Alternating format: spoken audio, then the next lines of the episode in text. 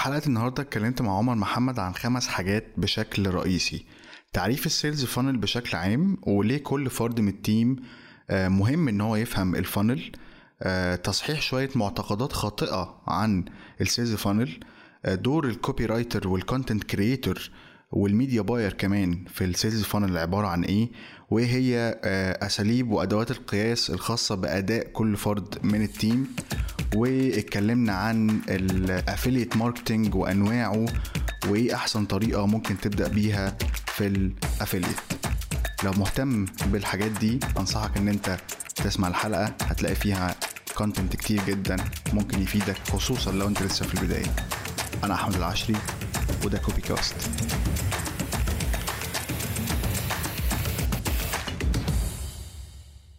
أهلا وسهلا بيكم في حلقة جديدة من Copy Cast آه، حلقة النهارده فيها ضيف مميز جدا وهو عمر محمد.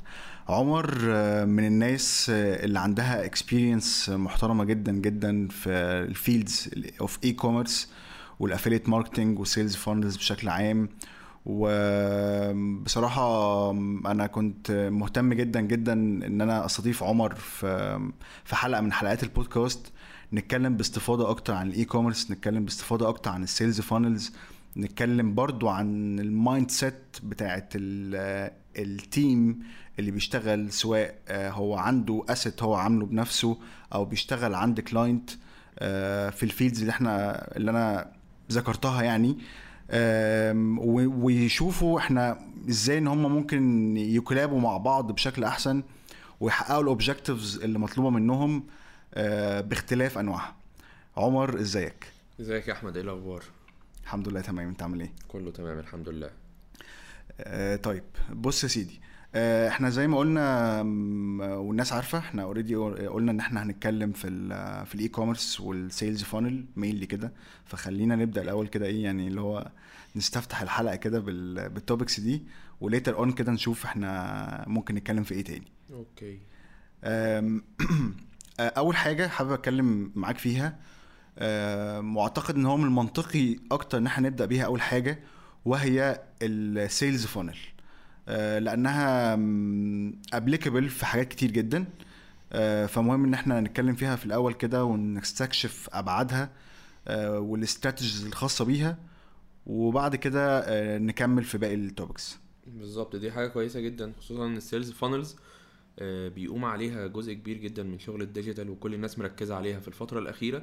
وانت سواء شغال copywriter أو media buyer أو غيره فانت لازم يكون عندك استراتيجي كبيرة شغال عليها زي ال sales funnel أو ايا كان ال concept اللي انت هتشتغل بيه يعني. حلو جدا.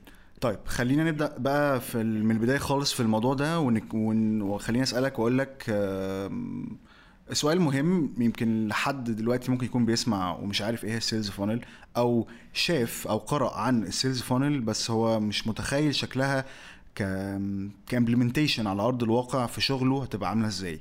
فايه شكل ال sales funnel وليه أصلا بنعمل sales funnel طيب بص هي sales funnel ملهاش آه، ماسكة معينة هي عبارة عن concept بشكل عام آه، أي business ممكن إن هو يشتغل بيه.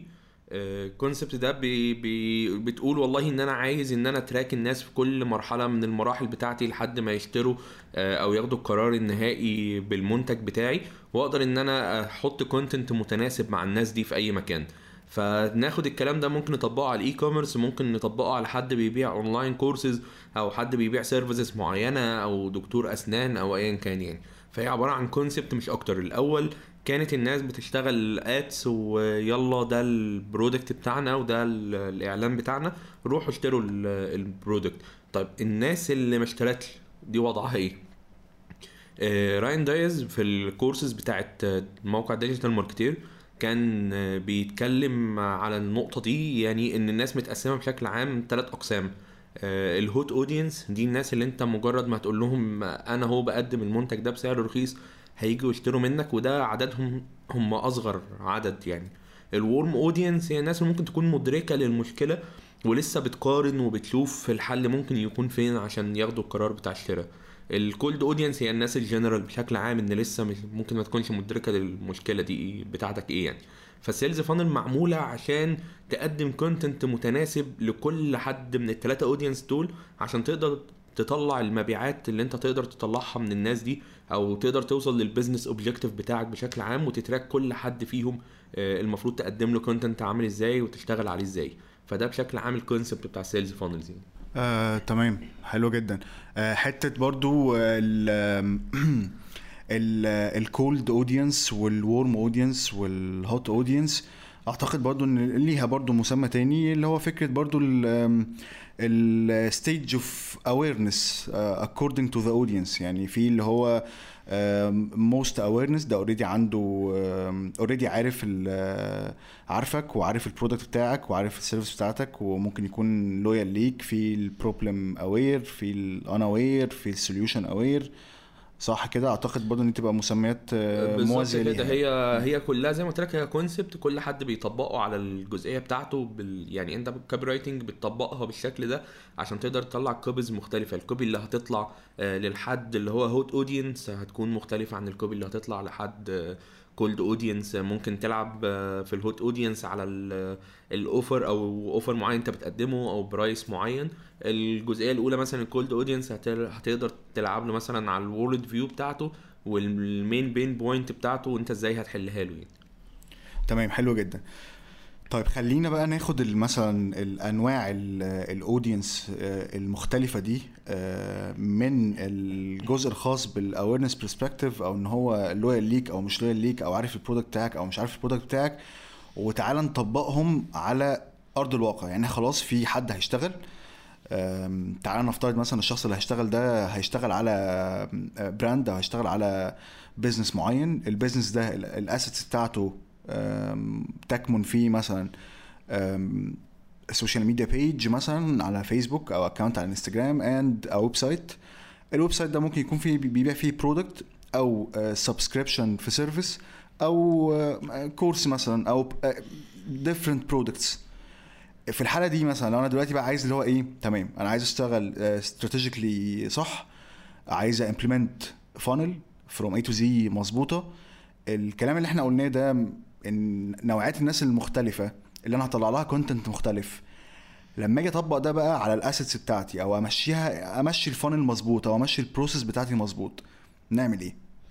طيب خلينا بس قبل ما ما ناخد الموضوع بشكل عملي نأكد على نقطة إن اللي إحنا هنقوله ده ما هي إلا funnel map يعني ده شكل معين لل funnel من وجهة نظري أو آه، بناء على ال business case اللي قدامنا.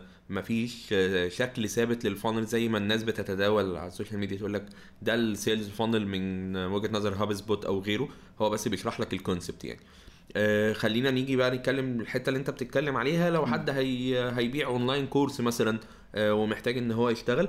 فممكن إن إحنا بعد طبعا ما نعمل ال process بتاعت ال digital strategy أو ال content strategy بتاعتنا من ال brand persona وال buyer personas بتوعنا والكلام ده كله نقول إن إحنا هنعامل الفيسبوك وانستجرام ان هم بيوجهوا الكلام بتاعهم للناس في ال stage الأولى. من ال funnel اللي تعالى هنقدم لك posts بتتكلم على ال benefits بتاعتنا إيه عن مميزات ال product بتاعنا أو إيه ال pain point اللي عندك اللي إحنا هنبدأ ان إحنا نحلها لك سواء الموضوع ده بشكل آه، تخلي الناس ت engage بشكل كوميدي أو بشكل ان هم يبدأوا يقولوا المشاكل اللي عندهم وانت تبدأ تحل لهم المشاكل دي في المرحلة الثانية اللي هي تكون عبارة عن ال blog بتاعتك. يعني تقول لهم والله أنتوا آه، أنا على الفيسبوك مثلا هقدم لكم videos عن ال pain point الأساسية وإزاي أنا عندي خبرات إن أنا أحل لكم المشكلة دي. بعد كده آه، تبدأ إنك ت promote ال blog بتاعتك ليهم إن هم يدخلوا مثلا يشوفوا guide كامل آه، أنت بتشرح فيه نقطة معينة آه، واخدها من A to Z بتقفل النقطة دي. يعني أنت بتشرح إزاي تختار headline أو إيه أنواع ال headlines مثلا في blog post آه، بعد ال blog post نبدأ إن إحنا نطلب من ال user الإيميل بتاعه إن هو سجل إيميلك عشان تاخد مجموعة إيميلات معينة توصلك على مدار سبع أيام بشكل automated بعد ما تسجل إيميلك. فيوصل له سبع فيديوهات more advanced عن ال content marketing أو ال- الحاجة اللي أنت بتقدمها the product يعني. آه، في خلال السبع أيام أو بعد ما بيخلص السبع أيام أنت عملت warm up لل user ده فبتبدأ إنك تعرض عليه أول low dollar offer يعني أنا بنسميه كده اللي هو حاجة بسعر رخيص حاجة applicable لكل الناس إن هي تقدر إن هي تشتري ال offer ده. يعني لو إحنا في في US مثلا بنقول والله خلي ال offer ب 7 دولار أو ب 17 آه، هنا في مصر هتعمل مثلا في range ال 200 جنيه أو ال 150 جنيه فتبدأ تبيع له product صغير من الحاجة اللي أنت بتقدمها زي كتاب أو guide كامل يبدأ إن هو يطبق عليه. طيب بعد ما ي... ما بيشتري الكتاب ده هو بيبدأ يدخل معانا في ال email list بتاعتنا إن هو خلاص بقى في ال stage الثانية إن الراجل ده اشترى مننا أول حاجة. فنبدأ إن إحنا ن... نقدم ال product بتاعنا الكبير للراجل ده as one time offer مثلا. آه، نقول له إيه رأيك تاخد course كامل عن ال content مدته 30 ساعة آه، بالسعر الفلاني. طب لو ما اشتراش فإحنا هنبدأ إن إحنا نديله benefits أكتر في الإيميل آه، بتاعنا الإيميلات اللي إحنا بنبعتها له. لمدة مثلا 3 أيام بعد كده نديله آه، ال offer تاني. طيب هل لو هو ما اشتراش ال low dollar offer هو كده سقط مننا؟ لا هو ال user ده بيبقى في stage كده اللي انت في النص فهنعمل لك remarketing على ال social media ب dark posts مش ب posts بقى على فيسبوك. هيبقى عندك آه نعمل لك remarketing campaigns ب offers أو ب coupon codes مثلا عشان تستخدم ال product بتاعنا. آه فدي دي بشكل عام ممكن نعمل إيه في informative product آه والكلام ده ناخده بقى ممكن نطبقه على حاجات كتير قوي. يعني ممكن ناخد نفس ال concept ونعمل maps لحاجات تانية. إحنا هنا بس بنتكلم بشكل سريع مش أكتر من كده. الكلام ده المفروض إن حضرتك as copywriter أو as digital marketer إنك بت automate الكلام ده. يعني أنت بت automate الكلام ده من الإعلانات من ال content من كل حاجة. أنا مش هدخل كل يوم أبعت إيميل للناس اللي سجلت النهارده.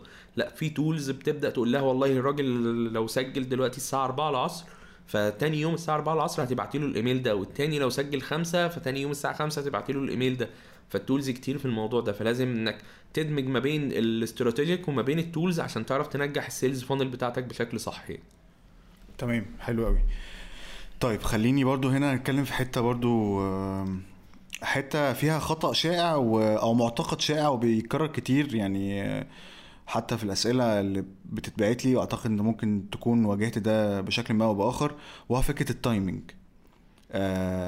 يعني معظم الناس اللي أو معظم اللي لسه بي search أو بيدور في الموضوع ده لما بيشوف ال ال ال shape بتاع ال funnel ال- القمع المشهور بيبص على كل section من ال funnel وغصب عنه بيربطه كأنه ب timing يعني مثلا خلينا نقول مثلا أشهر حاجة بتتكرر كتير TOFU MOFU BOFU. فيقول مثلا إن top of the funnel مرحلة اللي هي لسه الناس داخلة في حتة بقى ال awareness والكلام ده كله دي مثلا هتقعد لها مثلا شهرين ثلاثة middle of the funnel هنا خلاص ال audience بقى عنده awareness بيك بس هو already عنده برضو awareness ب competitors تانيين فمحتاج يشوف حاجة differentiated عندك أو مختلفة عندك أو أنت تبدأ هنا إن أنت توري له ال unique selling point بتاعتك. فمحتاج إن أنت مثلا هنا في الجزء ده تطلع copies أو تطلع content كتير في المرحلة دي قول مثلا ثلاث شهور كمان. bottom of the funnel بقى خلاص يلا بقى make sale دي بقى يلا بقى اشتغل فيها. اللي بيحصل على أرض الواقع لما بنيجي نطبق ده أو ال ال بي بي- بيفكر فيها بالطريقة دي يعني بيقول إيه؟ بيقول أنا هشتغل آه، شهرين ثلاثة awareness الأول. وبعد كده أبدأ أبيع. فهنا عايزين نتكلم على ال timing بتاع ال funnel وإن ليه الكلام ده مش مش صح من وجهة نظرك. طيب هو اللي بيعمل الكلام اللي انت بتقوله بالشكل اللي انت بتقوله فهو غالبا بيبقى شغال على project خيري أو هو أنا مش عايز أكسب بقى أنا هو إحنا إيه بن... نسال الله تسهيل إحنا هنعمل اللي علينا وخلاص. آه الفكرة كلها إن مفيش حاجة اسمها أقعد ثلاث شهور awareness طب لو جالي user في آخر أسبوع في الثلاث شهور لسه بادئ يعرفني. آه، يعني هعيد معاه الثلاث شهور من أول وجديد. فعشان كده كنا بنقول فكرة إن لازم في ال funnel بتاعتك إنك ت automate الشغل بتاعك. إن فكرة إن أنا دلوقتي عندي ناس على فيسبوك page بتاعتي في مرحلة ال awareness في أول ثلاث أيام الناس دي إمتى هنقلهم للمرحلة الثانية المفروض إنك بتنقلهم على طول.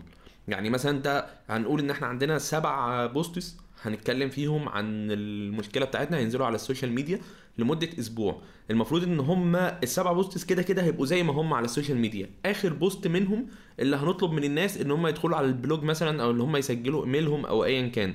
السبع بوستس دول مجرد إن هم يوصلوا ل 1000 بني آدم عملوا engagement معاهم وهقول لك ليه 1000 دلوقتي أو ما أقل من ال 1000 يعني.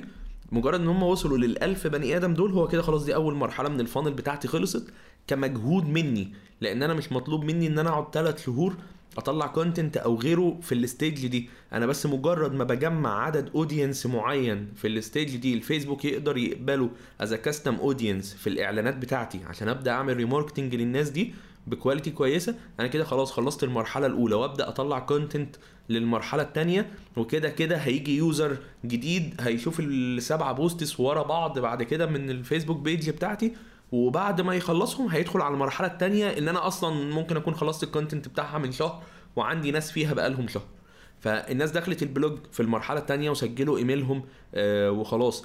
إمتى هدخل بقى في المرحلة الثانية لأ هو مش إمتى. هو مجرد أول user ما يسجل إيميله خلاص لازم أنت بت automate الإيميلات مع الناس دي إن هي توصل لهم. يومين ثلاثة تعرض ال benefits بتاعتهم ياخدوا قرار الشراء على طول. يعني إحنا هنا بنتكلم إن مفيش أصل أنا ثلاث شهور ليه؟ يعني ما هقعد ثلاث شهور أعمل content awareness content إحنا مش بنتكلم as branding ولا إحنا جايين لكوكاكولا عشان نبدأ إن إحنا نعرف الناس ب concept جديد عندهم.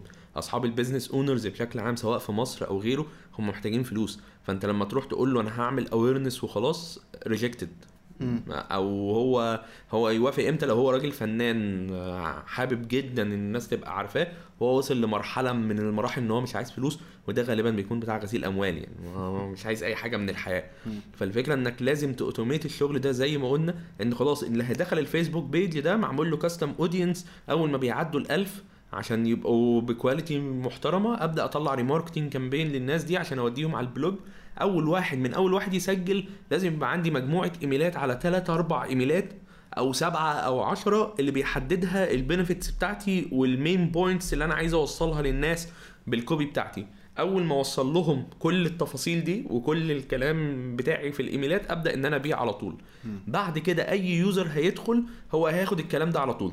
هيدخل بقى على الفيسبوك لو خلصهم في يوم فهو دخل على ال blog هيدخل في الثلاث أربع أيام بتوع ال email list بعد كده هيشتري ال product التاني اللي هو ال- ال- ال low dollar offer اللي إحنا قلنا عليه أو ال webinar أو ايا كان هنعوضه بإيه. وخلاص بقى الموضوع automated فال funnel بتاعتك automated أنت بتطلع content بس جديد عشان ت refresh مع الناس بس. طب خليني أقول لك هنا وأبقى مكان حد سمع اللي أنت قلته دلوقتي في الجزئية الخاصة بتاعت إن إن مفيش business owner ممكن يوافق على ال proposal بتاعك أو اقتراحك أو الاستراتيجي إن أنت تشتغل 3 شهور بتعمل awareness أو بتقدم content حلو للناس without an objective clearly يعني. هو هنا ممكن يقول لك طب ما افرض مثلا أنا هشتغل inbound marketing ودي الاستراتيجي بتاعت اللي أنا هعرضها على ال audience على ال على client على client فبناء على ده أنا محتاج آخد وقتي. فهقول لل client كده. إيه المشكلة في ان أنا اعمل ده؟ طيب آه هو هنا هنيجي الأول هو ال inbound ده دوره إيه؟ أو مين أول ناس اخترعوا concept ال inbound marketing في العالم؟ هم هاب سبوت آه لو انت دخلت على هاب سبوت دلوقتي هتلاقي ان في guides كتير جدا آه ممكن انك تحملها for free بس بعد ما تحملها هتلاقيه بيعرض عليك انك تستخدم ال software بتاعه وبيعمل لك remarketing على ال social media انك تاخد free trial على ال software بتاعه. فايا كان اللي أنت بتعمله inbound هو في الآخر أنت ال target بتاعك إن ال user يشتري إن هو ياخد اكشن هتقول لي لأ أنا ال target بتاعي إن ال user يخليني الاختيار الأول ليه أول ما يجي يفكر في المشكلة دي. مم. طب ما هو الاختيار الأول ده بتتحول إن ال user عايز يشتري. يعني ما هو, ما هو في الآخر ال user لما يفكر في اختيار أول آه لما تيجي مشكلة الخسسان قدامه إن هو عايز يخس هو هيفكر في أول حد. فخلاص هو المفروض يدخل ويشوف هو محتاج إيه وياخد مني المعلومات وال guides اللي أنا عاملها في ال funnel بتاعتي وبعد كده يشتري مني. آه بعد ما يشتري أبدأ إن أنا ا delight ال user ده بقى ب content ظريف لطيف آه، يخليه انجيج معايا على مدار سنة أو اتنين فال inbound هي رحلة متكاملة آه، مع كل ال users في ال funnel. عشان تبدأ أنت تفضل أنت الاختيار الأول ليه عشان يشتري منك مم. فهو لو اشترى مرة يعني ال inbound ليه مستمر؟ عشان لو ال user اشترى مني النهارده وخلاص اشترى ال product كامل وأنا لسه هنزل version جاية تانية كمان سنتين مثلا أو كمان سنة أبدأ أقدم له educational content على المشكلة اللي عنده أو add value ليه عشان لما أجي أقدم ال product التاني يشتري مني. لكن مش معنى كده إن هو لازم يستنى ده كله. إحنا هنا بنتكلم في قاعدة أساسية أنا حاططها عندي في البيت كده. آه، ال marketing يتغير الناس لأ. فالناس عايزة تشتري. الناس دلوقتي حد بيدور حالا إن هو عايز يشتري software معين أو analytics tool معينة لل SEO مثلا. ده, ده, ده إحنا بنبيع الحاجة دي في ال client بتاعنا. طيب هل ال user هيستناني ثلاث شهور عشان ياخد ال offer ده أو عشان ياخد ال tool دي؟ لأ هو عايز يدخل يشوف ال value بتاعته إيه؟ ال value بتاعته وال added value اللي أنت ممكن تقدمها له بال inbound بتاعك إنك تقدم له product محترم ب guidelines إزاي يستخدمه. بس هو عايز كده وعايز offer محترم. طيب ال inbound journey بتاعتي بقى إن ال user ده اشترى مني مرة فيفضل بيجدد اشتراكه على طول. دي مهمتي إن أنا أعملها بال blog posts بتاعتي أو بال free courses اللي أنا هعملها إن أنا لازم كل برضو مرحلة أ monetize منها من ال user وأشوف أنا هكسب منه كام آه في المرحلة دي. فإحنا آه بنحترم ال user وبنقدم له ال value اللي هو محتاجها بس في نفس الوقت لازم نحترم ال business اللي إحنا شغالين عليه. ونحترم إن ال user نفسه مستعجل مش لازم يستنى ثلاث شهور عشان صحيح. ياخد قرار إن هو ياخد الاكشن ده يعني. صحيح. صحيح. هو يمكن يمكن ال approach ده أو يمكن التفكير فيه بيبقى بالطريقة دي فكرة اللي هو إيه أنا هجيب واحد من ال audience أو هجيب segment كبير من ال audience أو اللي هو أنا هتعامل مع ال audience كله اللي هو إيه لأ تعالوا بقى اعلمكم مثلا في ال niche بتاعي ده كل حاجة أنتوا محتاجينها من الأول. فيلا بقى اعلمكم كل حاجة براحتي وناخد وقتنا وكل حاجة عشان لما أجي بقى في الآخر طب خدوا ال product بتاعي فخلاص ده ده ده ده ده ده ال page دي أو ال business ده هو اللي علمني وهو اللي قال لي كذا كذا كذا فخلاص أنا أكيد هشتري منه.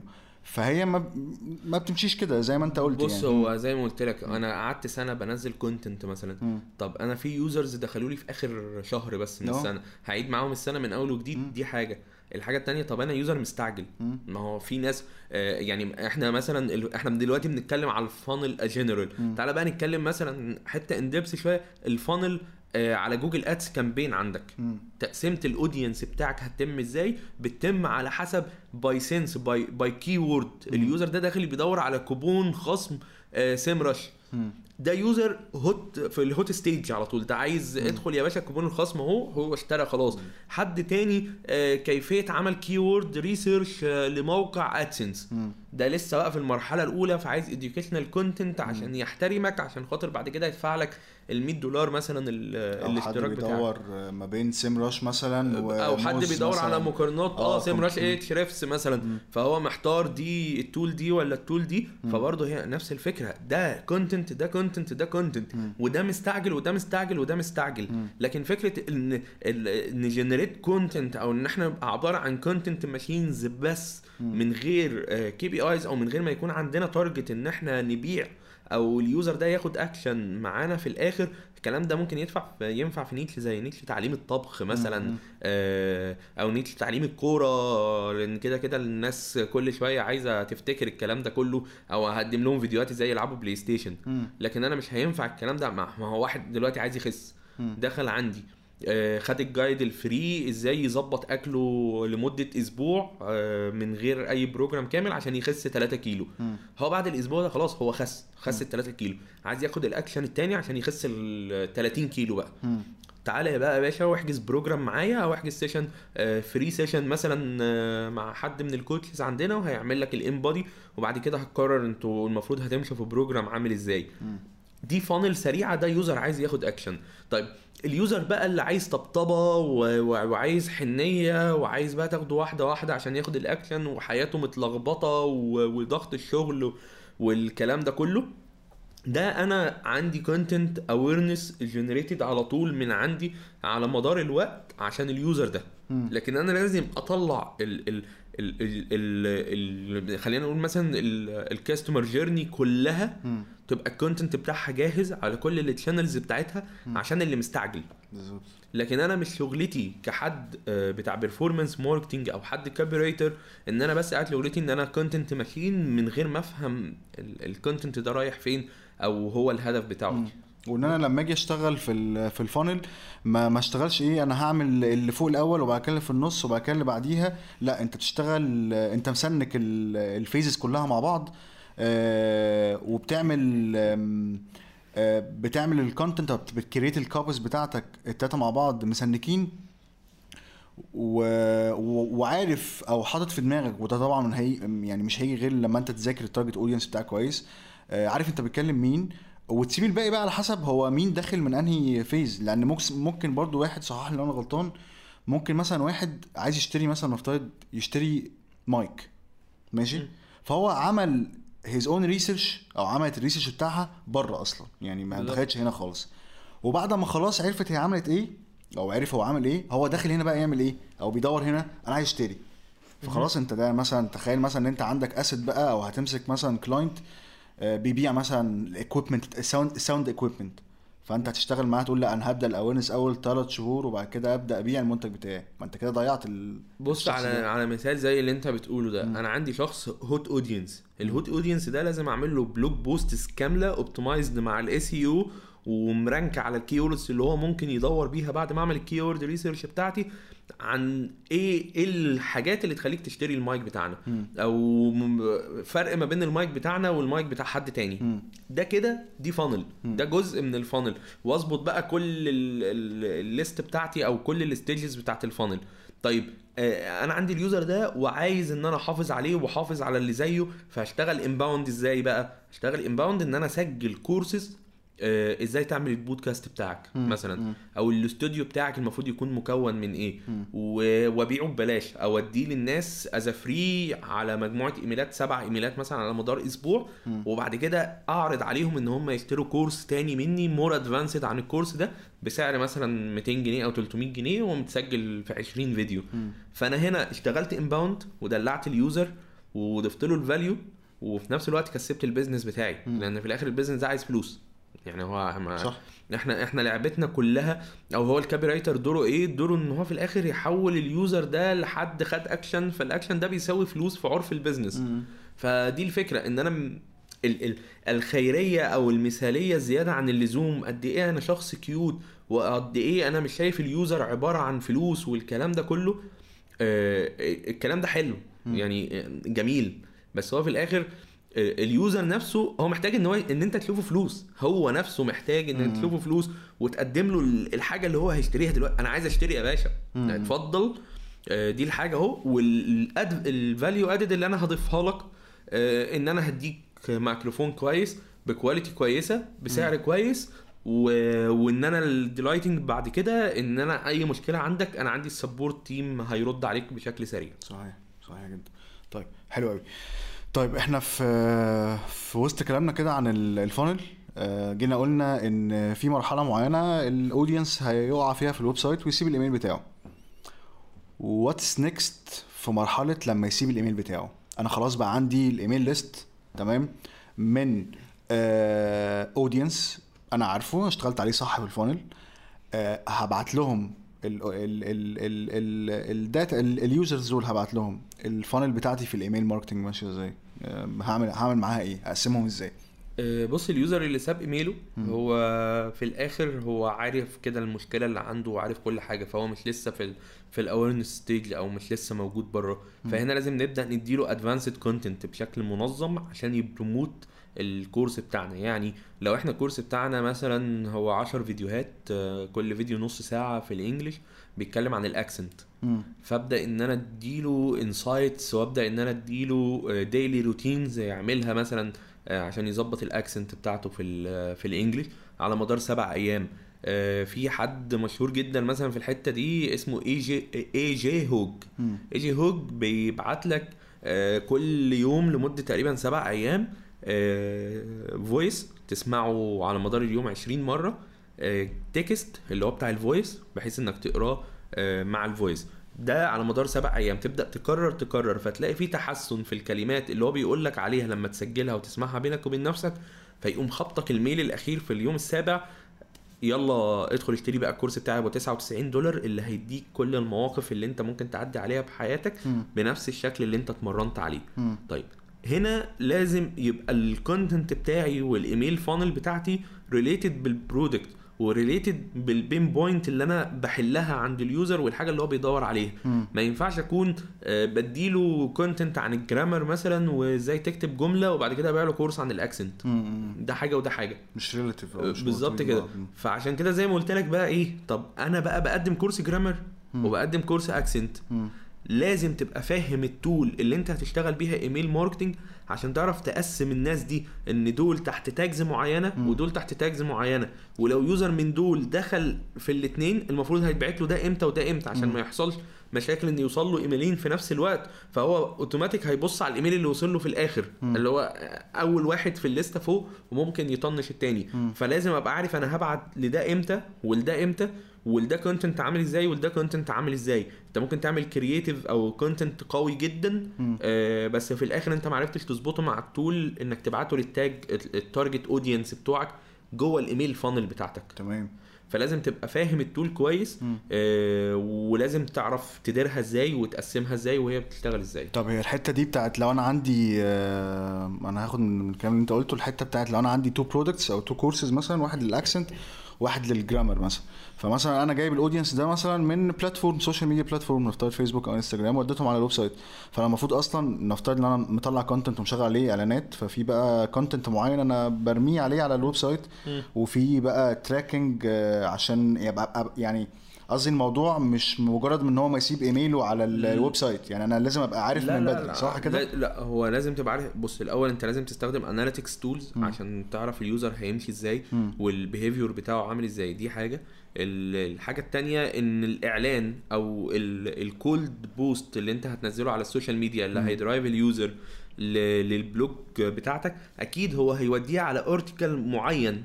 related بال cold cold post نفسه و related بال product. تمام؟ فال ال fields أو الحتة بتاعت ال- إن هو حط إيميلك دي مربوطة ب ID بي بيدي indicator ليك إن ده جاي related بال course ده. تمام. تمام؟ فعشان كده قلت يعني بأكد على نقطة إيه؟ إن إحنا ما نسحلش نفسنا ك content creators في ال content بس ولا في ال social media بس مم. لا في tools تانية كتير جدا يعني إحنا ممكن نعوض ال email tools كلها مم. وكل اللي إحنا ممكن نعمله بالإيميل بال chatbot مثلا no. فلو ال content creator أو ال copywriter مش عارف إزاي يتعامل آه، مع ManyChat اللي هي. واحدة من أسهل ال tools ويقدر يقسم ال audience جوه ب tags عاملة إزاي وده تبع مين وده تبع مين عشان ما يحصلش لخبطة آه، فده هتقول لي لا أصل ده شغل حد بتاع digital marketing general مش شغل حد content creator هندخل بقى في الخناقة هو business مين في مصر اللي ال team structure بتاعه صح. فلازم انت ك content creator تبقى فاهم انت بتتعامل إزاي وقادر آه، تتعامل مع ال tools بتاعتك عشان نقطة كمان هو مش عشان ال business اللي انت شغال عليه بس. والحتة دي ممكن نبقى نكمل كلام فيها لما نيجي لحتة ال affiliate. لأن ال content creator الشاطر. واللي قادر يطلع content optimized مع ال SEO مثلا ويطلع content يخلي ال user إن هو يشتري ده ممكن يروح ياخد risk own risk خاص بيه كده على جنب ويقوم مطلع blog مثلا بي review فيها products من امازون ويشتغل affiliate ويبدأ يعمل هو ي generate- asset لنفسه آه، كده يشتغل كده فيه، آه. أنا مثلا كعمر جزء كبير من ال assets اللي عندي أنا بروح بجيب حد content أنا ما بعملش فيها حاجة يعني مم. أنا بعمل شغل basic تماما أو شو- شوية شغل SEO وخلاص لكن ال- اللي بيقوم لي ال project كله هو content creator.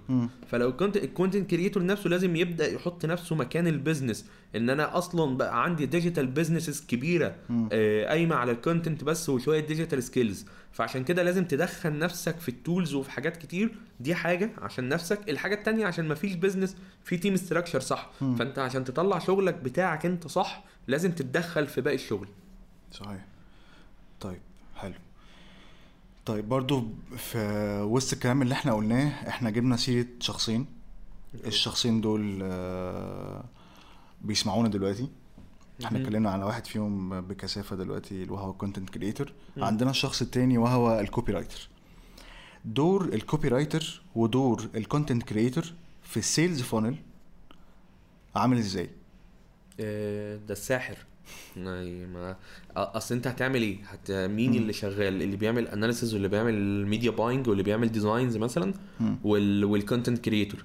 أو ال copywriter آه... أنت قاعدة رقم واحد مثلا لو أنت بتستخدم email funnel إنك بتعمل A/B testing على ال headlines بتاعتك. فال headlines دي مين اللي بيطلعها لي؟ تمام. مش أنا مش مم. مش ال media buyer ال media buyer في الآخر بيطلع شغل. يعني خلينا هنا نتكلم في نقطة.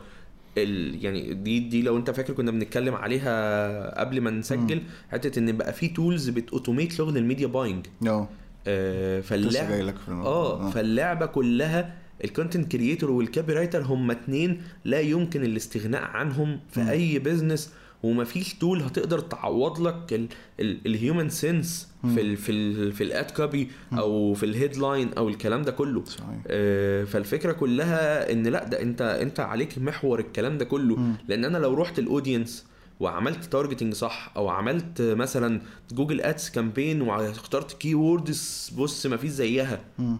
keyword الساحره وفي الآخر ال headline بتاعي تعبان مم. فده هيقلل ال CTR عندي. فهيعلي ال cost مم. طيب لو أنا بقى عملت كل الكلام ده صح و... و... و... وقول مثلا إن أنا عملت spying مثلا على ال campaigns بتاعت المنافسين وكابيرت خدت copy paste اللي هم عاملينه في ال headline ودخلت الناس على ال website عندي ما ال conversion rate نفسه ممكن يقع مم. لمجرد إن مفيش call to action صريح مم. في content creator أو copywriter عامله بشكل صح.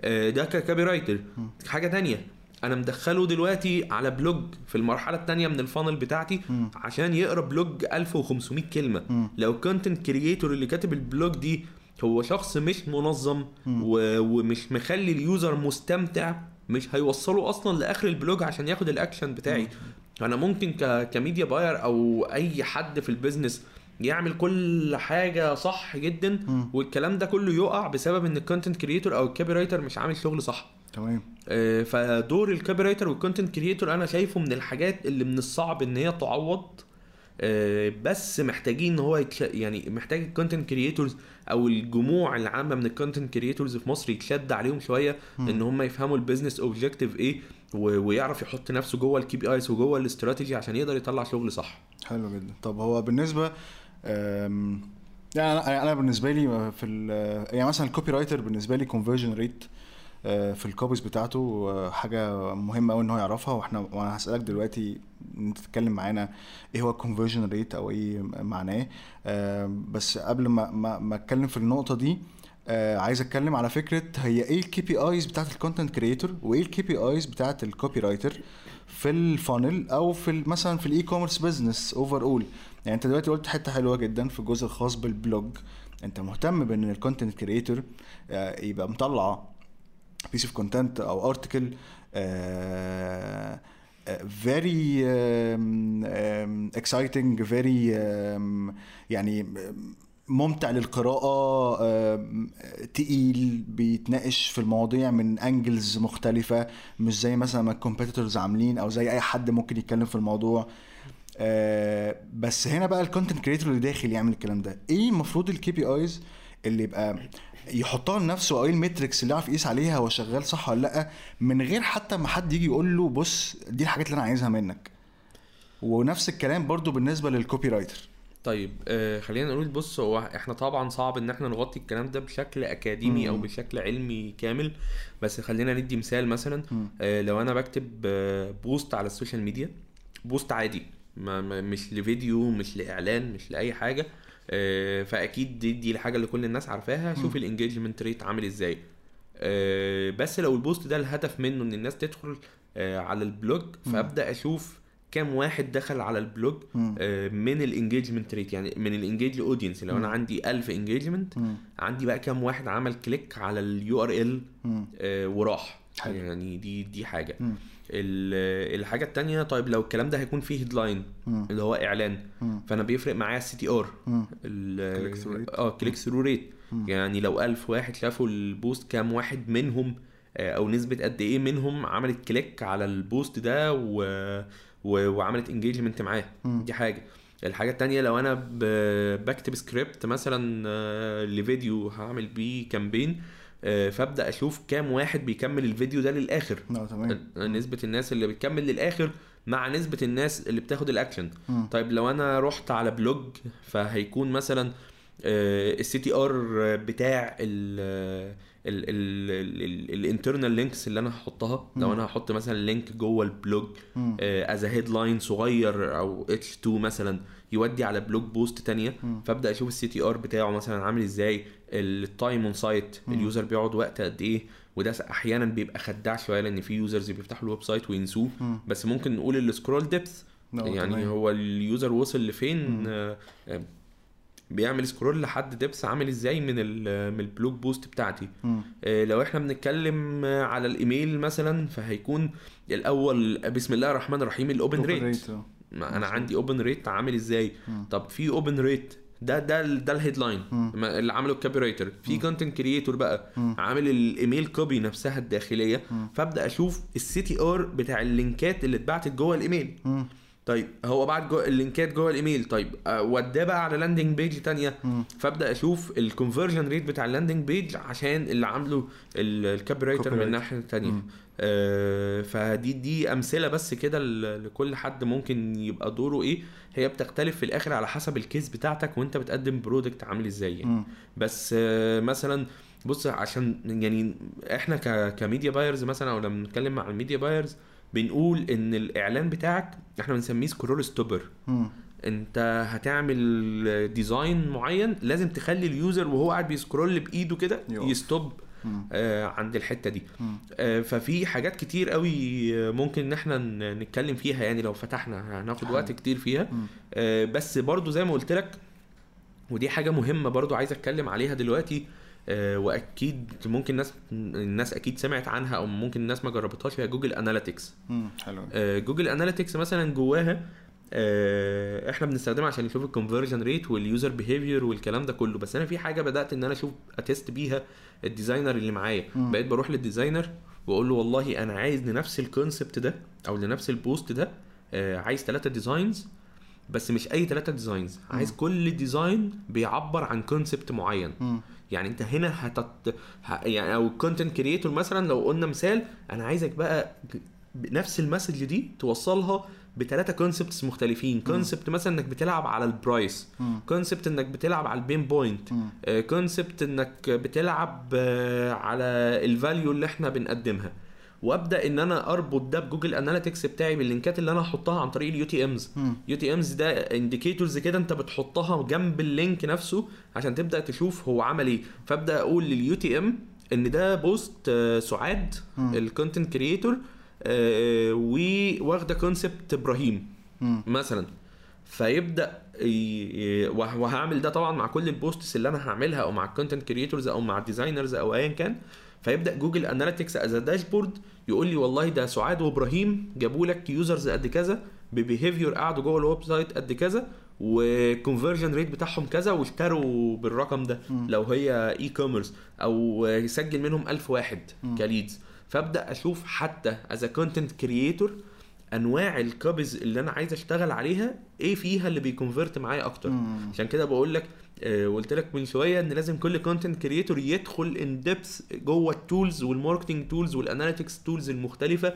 ما يكونش فقط دوره فني. ما يكونش فنان بيعمل حاجة لازم يدخل in depth جوه الأرقام عشان يعرف الفن بتاعه ده بيجيب إيه. يعني الموضوع مش مجرد آه، مش مجرد أنا بكتب حلو مش فكرة كت... أنا بكتب حلو وخلاص يعني خالص. هو الموضوع فكرة إيه برضو يعني أنا من أول ما اعتمدت الطريقة بتاعت analytics دي. آه، ما بقتش ما فيش ما فيش حد في الشركة. ينفع يروح ل content creator أو ل designer يقول له ال design ده وحش أو ال copy دي وحشة. مفيش حاجة اسمها كده. في حاجة اسمها ال copy دي جابت لنا CTR عامل إزاي في ال في ال في ال ads بتاعتنا. وجابت لنا conversion rate عامل إزاي و behavior عامل إزاي. آه، على analytics ال design نفس الكلام ال banner كل banner بيتعمل جوه الويب. جوه ال website بيتعمل له tracking بال UTM بتاعه فالفكرة كلها إن هنا هتطلع نفسك بره مشاكل كتير. آه، كل شوية تلاقي حد جاي يقول لك أو ال team leader جاي يقول لك لا لا أنت بتعمل شغل وحش. لا ما فيش حاجة اسمها كده لا الأرقام بتقول ال copy دي. مش عجباني آه خلاص أنا مالي. ما مش عاجباك. مش قضيتي. أنا عايز أشوف ال user في الآخر آه، عمل إيه. آه، فأي حاجة غير معرفة أو غير مش tracked. آه، فاي حاجة اترمت خلاص كده أي حد ممكن يجي ينقضها. فعشان كده دايما تلاقي الناس بتشتكي تقول لك ده أنا العميل جاي بيقول لي أنا بخسره وأنا واثق إن هو بيكسب. مفيش بقى الكلام ده كله. أنت مجرد ما هتربط ال tools بتاعتك أو sorry الفن بتاعك أو الإنتاج اللي أنت بتقدمه بال tools اللي بتعمل analytics فأنت كده خلاص أنت بقيت في الأمان. مفيش حد هيقدر إن هو يعترض على شغلك لأن الأرقام هي اللي بتوضح. وهنا هيجي يقول لك والله ده الدنيا واقعة اليومين دول. هتقول له آه واقعة لأن إحنا جربنا ال copy الفلانية اللي جابت معانا behavior عامل كذا و CTR قد كذا و conversion rate قد كذا. وأنا هغير ال- ال copy دي الفترة الجاية مثلا. أو هخلي ال designer يغير ال design بتاعه عشان ن test ال copy دي مع design تاني هتعمل نفس ال behavior ولا لأ. حلو جدا. خلينا نقول برضو إن كل حاجة subjected to testing يعني كل حاجة أنت بتعملها أو أي شخص من ال team سواء أنت copywriter أو content creator حتى media buyer أو graphic designer كل حاجة طالعة من تحت إيدك أنت بت test الأول بكذا variation وبعد كده بتقول آه، بالأرقام اللي بتطلع أنا هكمل في أنهي طريق يعني بالظبط انت قلت. مثلا في ال headline أنت بتخلي ال copywriter آه، يطلع كذا headline عشان تعمل A/B testing أعتقد إن تكملة ال A/B testing أنت بتشوف أنهي بي perform أحسن وده بيبقى بالظبط control كده وأبدأ إن آه. أنا scale عليه بنفس ال نفس ال الآلية اللي هو طلع بيها ال- ال headline ده. حلو جدا. آه طيب. آم، طب بما ان جبنا سيرته كذا مرة دلوقتي أهو ال media buyer وهو شخص وهو شخص آه، جزء أساسي لا يتجزأ من أي team آه،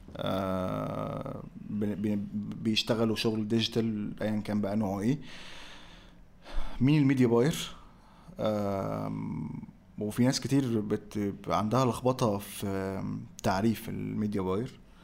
إيه فرقه ما بينه وبين ال advertiser؟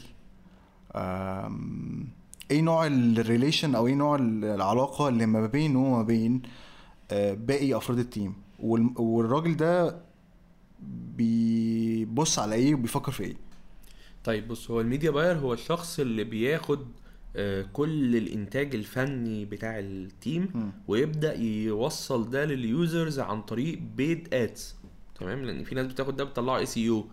وفي ناس بتطلعه social media وبتبدأ تشتغل organic عشان ت scale الشغل بتاعها لا هو ده الشخص اللي بياخد الشغل اللي انت بتقدمه مم. ك ك copywriter وشغل ال designer مع شغل الإيميلات وال web design والكلام ده كله عشان يبدأ يطلع ads للناس ال- المهتمة أو الناس اللي عملت actions قبل كده عندك على ال website أو أو على ال social media ويبدأ يطلع لهم ال- الإنتاج بتاعك عشان يعمل له analysis.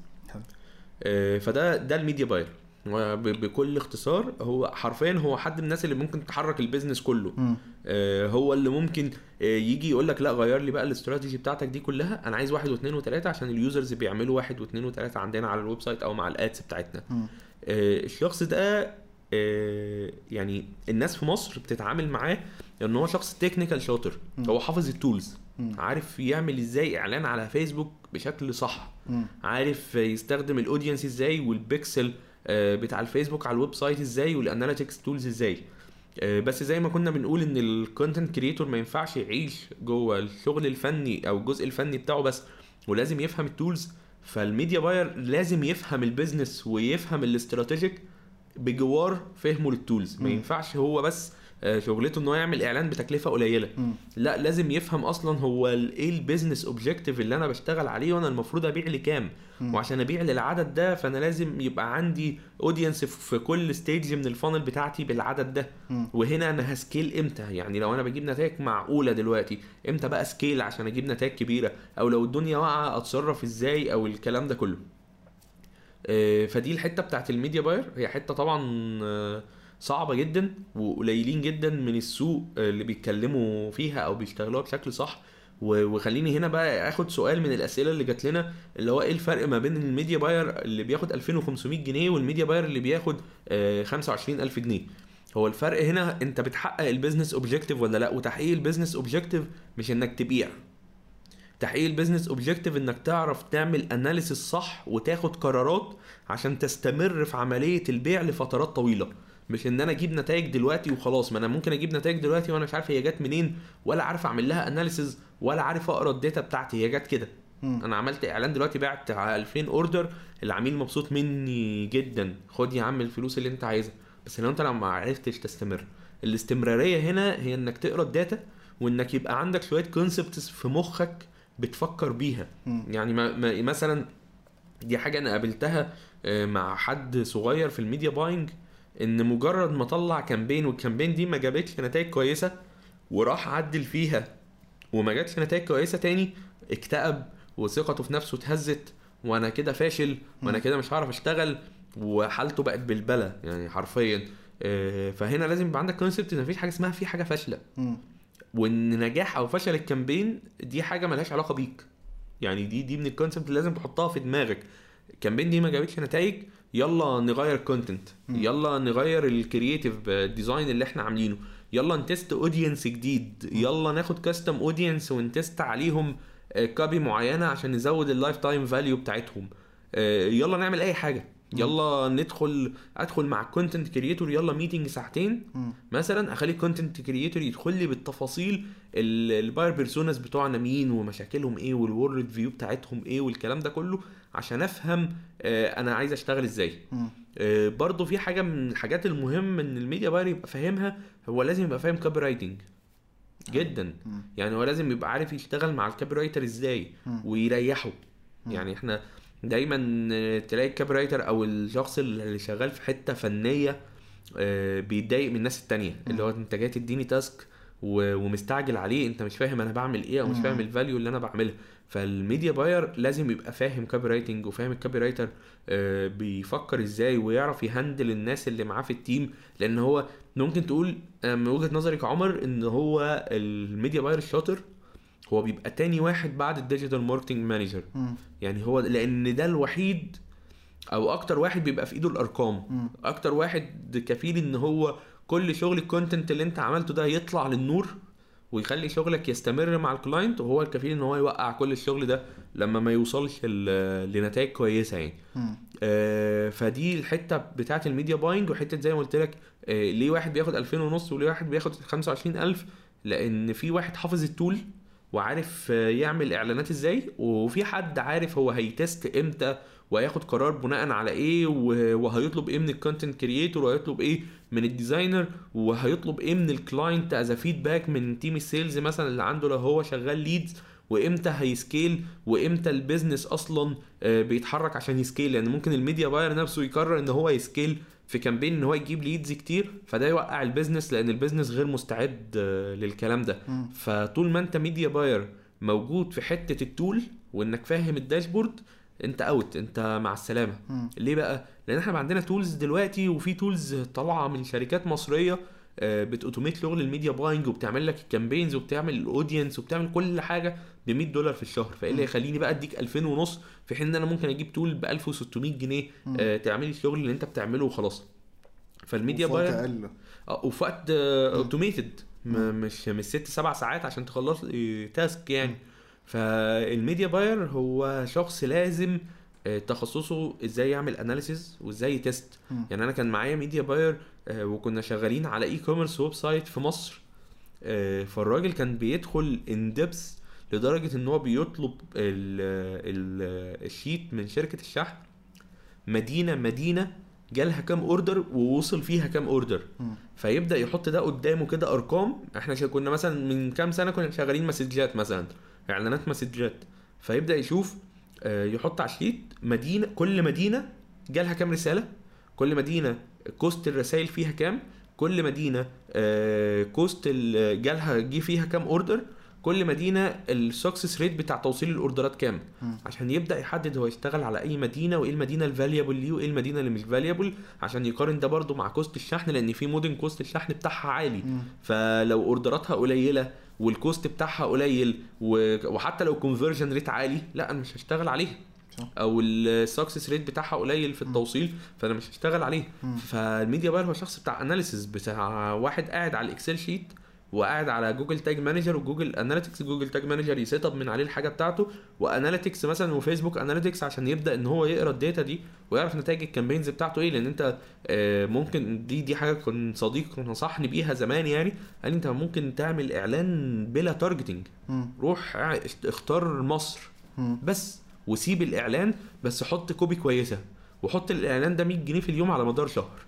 هيجي لك ناس الناس دي هتبعت لك رسائل تقول لك إن إحنا مهتمين هتاخد custom audience من الناس دي مم. على فيسبوك وتقول للفيسبوك طلع لي lookalike منهم طلع لي الناس الشبيهة. بال. آه، بال 500 واحد مثلا ولا ال 1000 واحد اللي بعتوا لي رسائل فيسبوك هيطلع لك الناس الشبيهة وخلاص مم. فأنت هنا ما, ما, عملتش حاجة أنت اعتمدت على ال content مم. و techniques تافه صغير مم. في ال tool من غير بقى automated rules ومن غير ما تدخل في analytics وال ROAS كام والكلام ده كله. أنت عملت ال audience بتاعك من غير ما تسحل نفسك في حاجات كتير يعني. آه فال media buyer هو مش شخص المفروض آه يعني بي- بيعمل حاجة كده وخلاص أو بيعمل إعلان وخلاص. هو شخص المفروض لازم يبقى فاهم ال business objective وعارف يعمل اناليسيس صح. وكذلك يدخل حتى يعني أنا مثلا لما بقعد مع client media buying طالب مننا إن إحنا نقدم service ال media buying بقول له أنت ال profit margin بتاعك كام. عشان أبدأ أحدد ال acquisition cost بتاعتي. وال acquisition cost دي لازم أربطها بال بال conversion rate بتاع ال website و cost ال CPC cost ال click على إعلان فيسبوك ولازم أربط الكلام ده ب Excel sheet عشان أبدأ أشوف والله ده أنا ال CAC عندي ال cost per acquisition مثلا آه، عالي. طب هو عالي ليه بقى؟ عشان إحنا ال conversion rate بتاعنا قليل فابدأ يا عم ال copywriter اظبط لي ال copy ال- اللي جوه ال landing page مثلا. طيب طب ده هو عالي عشان ال CPC عالية فابدأ يا عم ال media buyer اعمل optimization واعمل breakdowns وشوف إيه الأماكن اللي ال CTR بتاعها قليل واستبعدها عشان نركز على المناطق اللي ال CTR بتاعها حلو مم. ممكن ال media buyer وقتها يقول لك لا ده أنا عايز من ال content creator creative تاني لأن ال creative اللي عندي اتحرق.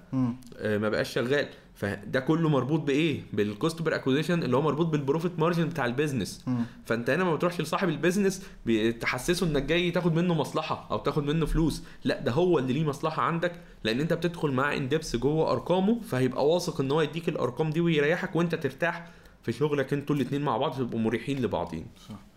أم، يعني زي ما انت زي ما إحنا قلنا كده في الحتة بتاعت إن ال copywriter وال content creator مش مجرد يعني ما ينفعش انت تقول إن أنا بكتب حلو فال media buyer هو مش مجرد tooler أو الشخص الشاطر في استخدام آه، أدوات الإعلانات في الفيسبوك. الموضوع أكبر من كده. بص ال media buyer ال tooler آه، هينتهي أعتقد مع 2020 مم. الموضوع بيكبر. بقى في startups كتير طالعة بتعمل automation للإعلانات للفترة دي يعني. آه، فدي دي نقطة ال- اللي بيشتغل tools كذلك نقطة فيسبوك ودي كارثة. في في حاجة اسمها أنا media buyer بشتغل على فيسبوك بس. مم. لا أنا media buyer فاهم لازم تبقى فاهم concept أنواع ال platforms في في social platform وفي search platform. search platform دي بتحاسبني بشكل معين ومشاكلها كذا وأهم حاجة فيها واحد واثنين وثلاثة. ال social platform قواعدها كذا وكذا وكذا مم. وتبقى فاهم كل platform شغالة إزاي عشان تبقى بكل سهولة سهل انك تتحرك مم. أنا عايز أطلع دلوقتي funnel كاملة فال funnel دي هربطها في فيسبوك وبجوجل هدخل ال traffic من جوجل على ال website.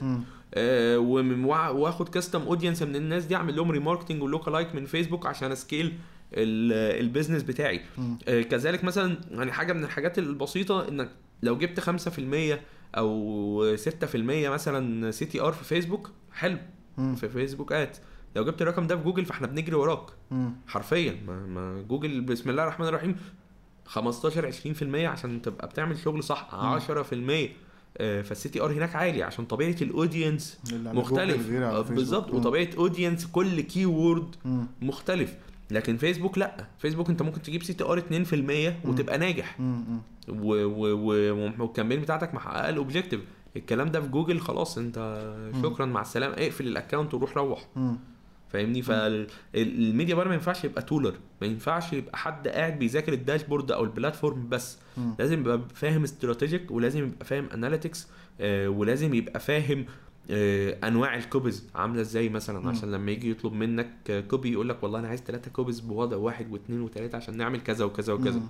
آه، فدي الفكرة يعني لكن ال tooler زي ما قلت لك ال tools كتير وال tools دي هتوقع الناس كتير في السوق الفترة الجاية آه، لما تبقى موجودة وطول ما أنت دورك في ال business سهل استبداله ب tool. فأنت لسه مالكش value فأنت هتفضل في ال في ال price category القليل مم. زي بالظبط الناس اللي لسه حتى الآن بتكتب post post social media ب 10 جنيه. وناس تانية بتكتب copy ب 100 دولار. ما هو في الآخر الاثنين بيملوا نفس الخانة. وبيملوا نفس الأرقام بس ده أبو 10 جنيه ده أنا ممكن أروح أجيبه ب tool من اللي أنا برملها content وتعمل لها recontent. مثلا rewrite زي tools كتير في ال English content يعني. لكن التاني ده بيكتب copy عشان يبيع هو ممكن تكتب زي هي نفس الفكرة. مم. انت بتكتب copy ثلاث أربع كلمات ممكن تشقلب ال business كله. مم. بس. حقيقي. طيب. ماشي حلو جدا. حلو جدا اللي إحنا قلناه ده. وبرضه خليني برضه أقول على نقطة مهمة إن زي ما ال media buyer آه لازم يبقى فاهم دماغ ال copywriter وال content creator فهو وبرضه العكس. يعني لازم ال copywriter أو ال content creator يبقى فاهم دماغ ال- ال media buyer. بالظبط. الأرقام ال KPIs ال metrics لازم كلنا نبقى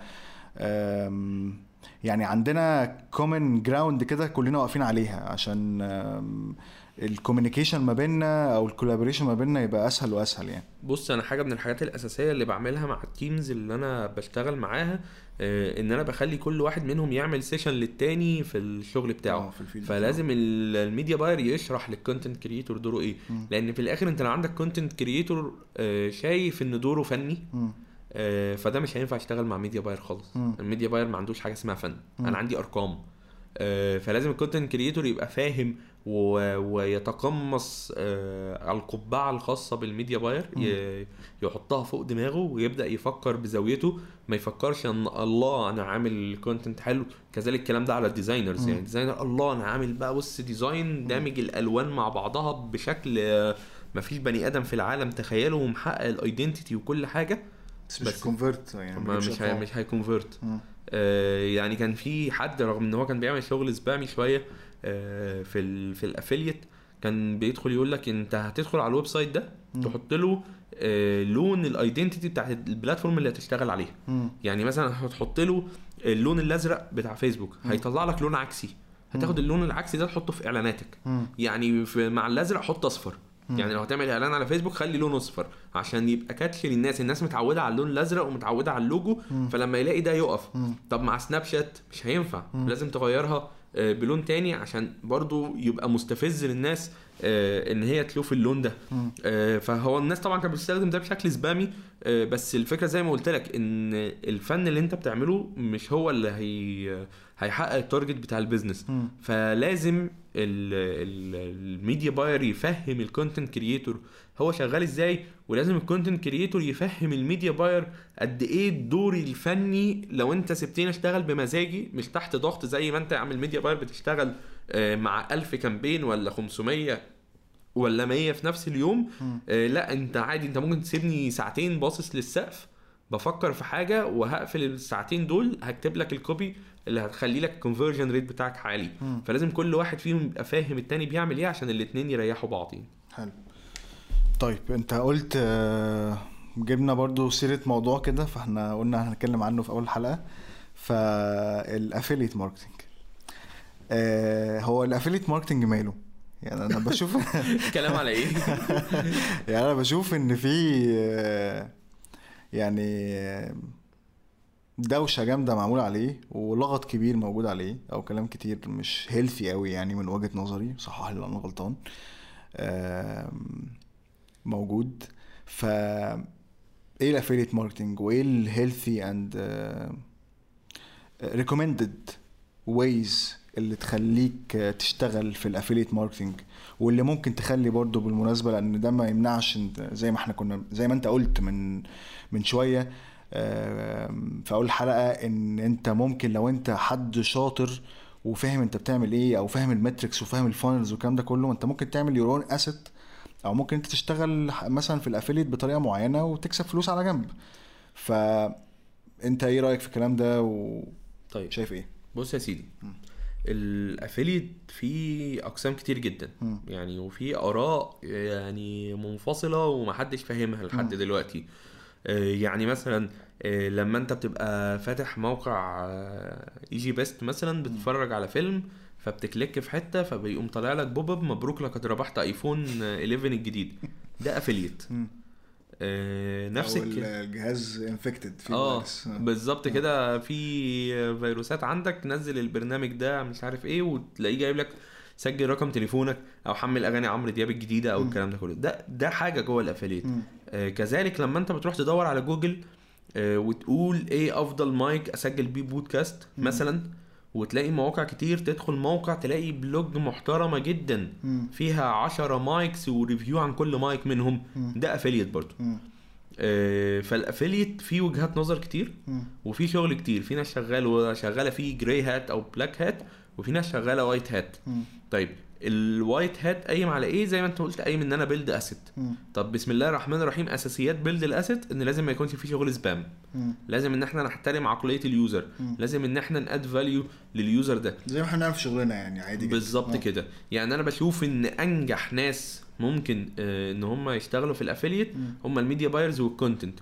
وال content ممكن يشتغل في ال affiliate بعيدا عن ال media buying زي ال blogs اللي إحنا بنتكلم عليه مم. لو أنت بتعرف تكتب content optimized مع ال SEO عشان ي rank بتعرف تعمل keyword research وزودت شوية skills زي ال backlink مثلا building أو ال social signals تجيبها منين أو الكلام ده كله. مم. أنت ممكن تعمل website affiliate تبقى بس بت review في مجال معين أو أو كتب أو products معينة من امازون مثلا وتاخد commission من امازون حلو. آه، أو إنك تروح تشتغل على digital product course online بيبيع حاجة معينة فت build community مثلا انت واحدة مهتمية بأم مثلا و وعندك طفل آه أم فعلا و... وخلاص بقى يعني عايزة تخسي مثلا فمهتمية ب keto keto م. diet فهتبداي تعملي مثلا blog بتكلمي الناس الأمهات اللي زيك إزاي يعملوا كيتو م. دي دي ال buyer persona بتاعتك مم. ودي ال message اللي أنت عايزة تقدميه فتبدأ تروح تشتغل على ال digital products من مواقع زي ClickBank مثلا آه، course للأمهات مم. أو أدوية لازم تاخدها مع الكيتو عشان multivitamin معين أو الكلام ده كله. تشتغل عليها affiliate مم. ده affiliate أو إنك تروح تشتغل في أمريكا على العقارات مثلا. تسلم لل website على leads معينة مهتمية بالعقارات ده affiliate. آه، فال affiliate هو أي شخص وسيط وخلينا نقولها بالبلدي كده هو سمسار. بس ميزة ال affiliate في حاجة وهي آه لا دايما لما حد بيجي يسألني أتعلم digital ولا affiliate ولا e-commerce. لو أنت شخص risky وعايز آه، تاخد risk ومعاك فلوس آه، ت risk بيها فيا affiliate يا e-commerce. لو أنت شخص بتصدع كتير من ال operations وعايز تبقى موجود قدام dashboard بس وتريح دماغك affiliate حلو. لو انت شخص operations بقى وتيم ومودريتورز وكاستمر سيرفيس واوردر فيريفيكيشن وشركة شحن والكلام ده كله e-commerce. طيب لو أنا شخص مش risky أو معيش ال budget دلوقتي اتعلم digital صح مم. سواء بقى content أو غيره أو غيره بس بزاوية ال performance عشان تعرف يبقى ليك value كبيرة مم. يعني copywriter أو content creator فاهم زي ما إحنا بنتكلم فتقدر تدخل business كويس مم. وتاخد منه value كويسة يبقى ليك value as money كويسة تقدر إنك تكسب كويس. آه، فال affiliate هو نفس اللي بيعمله ال digital marketer آه، على أي channel بس ما بتتحاسبش فيه ثابته من ال client. بتتحاسب على حسب ال result بتاعتك سلمتني 10 اشتروا ال product بتاعي اللي هو عبارة عن digital product فال commission بتاعتك 50% عشان هو course online مثلا. ال 10 دول دفعوا 5000 دول فأنت ليك 2500 دولار. آه، أنت ما بت... يعني أنت بقى هنا اللي بت risk بفلوسك بال copies بتاعتك اللي أنت بتكتبها آه، بال آه، بال moderator اللي هتعمل له hiring بإعلاناتك بالكلام ده كله آه، فدي دي دي الزوايا الكويسة من ال affiliate. آه، في بقى جزء اللي هو زي ما قلنا ال black hat بقى وإعلانات ال PPV اللي هو ت click في أي حتة تلاقي pop up طالع لك وشغل ال spammy ده وده أنا كده كده ما برشحش بيه آه، مش عشان أنا شخص مثالي زيادة عن اللزوم ولا عشان الكلام ده كله بس عشان أنا راجل أنا عايز أكسب وعايز أكسب على طول. فإيه اللي يخليني أتحط في حتة spammy. أنا نفسي مش هحترم نفسي آه، وأنا بعملها. أو إن أنا لو طلع لي إعلان كده من حد من صحابي. أو حد من اللي شغالين في نفس المجال هبقى قاعد بسب والعن. صح. آه، ببقى مش طايق حد. واعتقد إن كله برضو آه، يعني كل اللي عايز يستسهل هيروح على دي. فبرضه هناك ال competition بالظبط. آه عالية جدا. بالظبط ف- هنا. لكن شغل مثلا ال SEO شغل إنك تشتغل sales funnels مع affiliate مع digital products من ClickBank أو JVZoo أو آه، دي كلها مواقع affiliate يعني مم. فدي دي حاجة كويسة جدا مم. plus نقطة تانية أهم آه، وأنت بتقول كلمة asset. هي كلمة asset دي محاسبيا معناها إيه معناها إن أنا عندي مكان ثابت. أقدر إن أنا أبيعه بعد كده. شغل ال affiliate ال spammy ما فيهوش حاجة ثابتة مش آه. هقدر أبيع.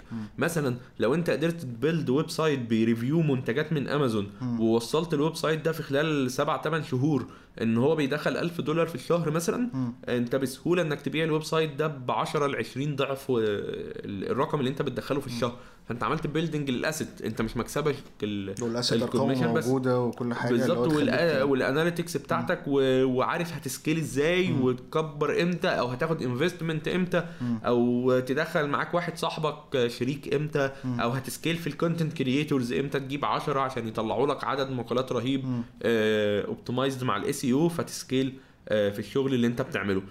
فالفكرة كلها إن أي حاجة مش tracked مم. أي حاجة مش مظبوطة بالشكل الصح مش ماشية على ال rules بتاعت ال business فهي ملهاش لازمة أنت مش هتقدر إنك تكسب بيها مستقبلا هي بتبقى مجرد مصلحة آه، تقريبا كان في حاجة اسمها Boston Business School. كانت بتتكلم في النقطة دي ومتقسمة ال business آه، لأربع حاجات. آه، حاجة منهم اللي هي كده مكتوبة لفظا dog هو كلب حرفيا business ملوش أي 30 آه، آه، لازمة. ما خلص انتهى. كل الناس موجودة فيه ويا دوب الناس بتحقق منه أرقام صغيرة. business تاني على الناحية التانية اللي هو ال question mark. هو هو إيه؟ مش مفهوم بس هو قدام هيجيب. يعني حاجة قدام هتجيب. business تاني هو cash cow دي اللي هي المواسم. آه. أو ال media buying لو أنت اعتمدت عليها media buying بس آه، من غير assets معينة. وال business اللي هو ال stable اللي هو شغال دلوقتي ال star business بقى. cash cow زي Black Friday يعني؟ آه، زي ال Black Friday cash cow لكن ال business بقى ال stable اللي هو شغال دلوقتي وليه مستقبل وأقدر إن أنا أبيعه آه، وأكسب منه. حلو. ماشي؟ آه كذلك عايز أقول نقطة في يعني عشان إحنا أكيد في affiliates بيسمعونا. إن أي affiliate من غير analytics tools آه هو مش affiliate. هو سمسار بقى هو آه. حد كده في الشارع ماشي على الله. آه، ده أنا بقوله ليه لأن في- انتشر في الفترة الأخيرة affiliate programs ب Excel sheet اللي هو بص بقى إيه أنت بعت لنا traffic. وإحنا كل خمس أيام كده إيه هندخل على ال Excel sheet نقول لك هو باع لنا بقد إيه. فلا أنت عارف تعمل A/B testing ولا انت عارف تعرف ال commissions اللي جات لك دي جات لك منين ولا إيه ال winner بتاعك ولا الكلام ده كله ابعت. لنا traffic دي ابعت لنا traffic على ال landing على ال landing آه. page بتاعتنا مثلا وكل يوم بقى نقول لك ال conversions قد إيه وخلاص. آه، ال affiliate بشكل عام بشكل عام قايم على ال tracking يعني إحنا بنقول مثلا آه، لو أنا عندي website هستخدم Google Analytics مم. في ال affiliate أنت هو Google Analytics أه كويس لل website ال internal. بس هو مش هيقدر يقرأ لك ال ال ال يعني ما هو ال affiliate في الآخر أو ال user اللي داخل يشتري من link ال affiliate بتاعك بيشتري على موقع العميل. مم. فأنت مش هينفع يبقى ليك access على ال analytics tools بتاعت العميل. فبيبقى في third party tracker tracking system محطوط كده في النص. مم. بنربطه زي كأننا بنقول مثلا بالبلدي كده API عشان كل الناس عارفة الجملة دي. بنربطه مع ال system بتاع العميل. وبنبدأ إن هو يعمل لنا testing على ال creatives بتاعتنا بقى من فيسبوك ومن جوجل ومن غيره ويبدأ يقول لنا كل creative جاب معانا conversion rate عامل إزاي وجاب معانا profit أو أرقام عاملة إزاي. فأنا لو أنا شغال على كذا channel هقدر إن أنا test الشغل بتاعي. مم. لو أنا شغال ب 20 إعلان على فيسبوك هقدر أشوف الإعلان اللي صارف قد كذا جايب لي كذا والإعلان ده لازم أوقفه مثلا. آه، لو أنا شغال جوجل نفس الكلام. لو أنا شغال native ads مثلا آه، على المواقع الإخبارية ومحطوط لي banner ات بنفس الكلام مم. فأي affiliate من غير tracking هو زيه زي ال marketer وال copywriter. آه، من غير analytics. هو في الآخر قاعد أنا مش عارف الكلام عليه بالظبط آه. بس. حلو جدا طيب آه، في برضو هنا حاجة مهمة أو سؤال برضو مهم آم، أنت قسمت تقسيمة حلوة قلت آه، لو أنت يعني قلت لو أنت لو أنت شخص كذا فتشتغل آه، مثلا في affiliate تعمل content بقى والكلام ده كله. لو انت عايز تخش بقى في operation ومعاك team والكلام ده كله تدخل e-commerce أم، والكلام ده أعتقد إن أي حد فينا أو أي حد بيسمع يعني آه، ايا كان نوع شغله إيه سواء ك copywriter أو content creator أو media buyer graphic designer عنده ال base وال knowledge وعارف ال metrics برضه بما إنه فرد من ال team آه، ومعاه مثلا فلوس وعايز يعمل بيهم حاجة. آه، أو عايز إن هو ي invest بيهم في حاجة. فإحنا مثلا دلوقتي بنتكلم في حاجتين بنتكلم في ال affiliate وفي ال e-commerce خلينا نتكلم مثلا آم، نفترض إن هو مثلا معاه خلينا نقول مثلا خمسين ألف جنيه. لو هو عايز يقسمهم في ال affiliate مظبوط يعمل إيه؟ ولو عايز يقسمهم في ال e-commerce مظبوط على قد ما يقدر يعمل إيه؟ بعيدا عن الرقم خلينا نتكلم على التقسيمة. أحط إيه في دماغي؟ إيه okay. اللي, إيه اللي اهتم بيه يعني وأنا بتعامل؟ okay بص يا سيدي. في ال affiliate أنت عندك tools هتستخدمها. هتحط اشتراك ثلاث شهور من ال tools دي مثلا أو شهرين. إيه قبل بس ما نتكلم في التقسيمة لازم تدرس حاجة اللي هي ال cash flow بتاعك هيجي إمتى.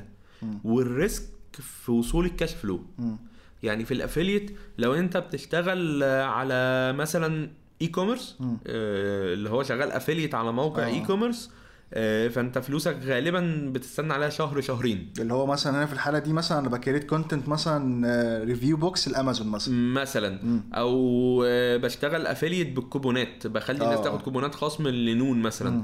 ففي الحالة دي أنت مثلا بتكلم ال affiliate network أو الشركة الوسيطة اللي أنت شغال معاها يا جماعة هو أنا فلوسي هقبضها إمتى؟ والله ده أنت فلوسك هتقبضها كمان شهرين. فبالشكل ده حضرتك ما ينفعش تعمل scaling آه. ليه؟ لأنك لو عملت scaling بال ألف كلهم يعني أنت عملت test ب 5000 هوب لقيت فيه نتائج معقولة هوب رحت عامل scaling بال ألف خلصتهم في أسبوع. الواقع هنا بيقول إنك هتقعد شهر ونص تقريبا لحد ما تستلم فلوسك واقف. ما تعملش أي حاجة. دي حاجة. الحاجة التانية إن أنت لسه ما جالكش ال feedback أصلا بتاع ال leads اللي أنت بتجيبها هو بيقول لك في مبيعات. بس أصلا ال refund rate كام؟ آه. فانت بقى ممكن تحط كل فلوسك وهوب لا يا حبيبي لا، انت ما, ما يعني 90% من ال orders آه، بالظبط آه. كده. ما انت خلاص طلعت خسران.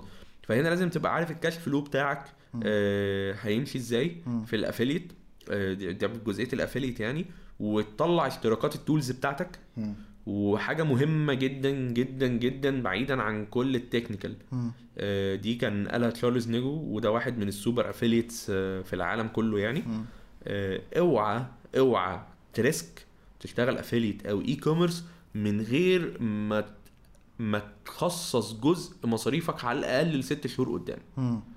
لأن دايما عدم الاستقرار آه، هيخليك توقع ال risk هت... هيخلي ال risk بتاعك يقف. يعني دايما فكرة إن أنا جيت كمان شهرين لقيت معيش فلوس قوي أو عندي إيجار آه، فأنا ممكن ما أشغلش ال campaign بتاعتي اللي هي أصلا ممكن تبقى winner آه، فدايما دي قاعدة. هتقولي طب أنا معيش غير الفلوس دي؟ هقول لك آه، هو كان راجل بيقولها كده كل الاختيارات اللي هو أصل أنا معيش غير الفلوس دي بيع حاجة من البيت. ملهاش لازمة. طب أنا بعت حاجة البيت كلها بطل تاكل fast food آه، قلل فاتورة التليفون بتاعتك جاري في بيعمل آه، كده بالظبط كده اللي هو ما هو أنا مش ه risk وأنا مش مأمن نفسي صح. ما هو في الآخر آه، إحنا عايشين في مصر مم. يعني دايما الناس بتقول لك هو ليه بره آه، ممكن ينجح بسرعة عن هنا. هو حضرتك بره لو وقع هو عارف هو عنده. تأمين. عنده حكومة هتشيله عنده أهله. آه، عنده الكلام ده كله لكن أنت هنا لو وقعت أنت الحكومة مش هتشيلك الصراحة. يعني الحاجة الوحيدة اللي هتشيلك فيها لما تروح المستشفى.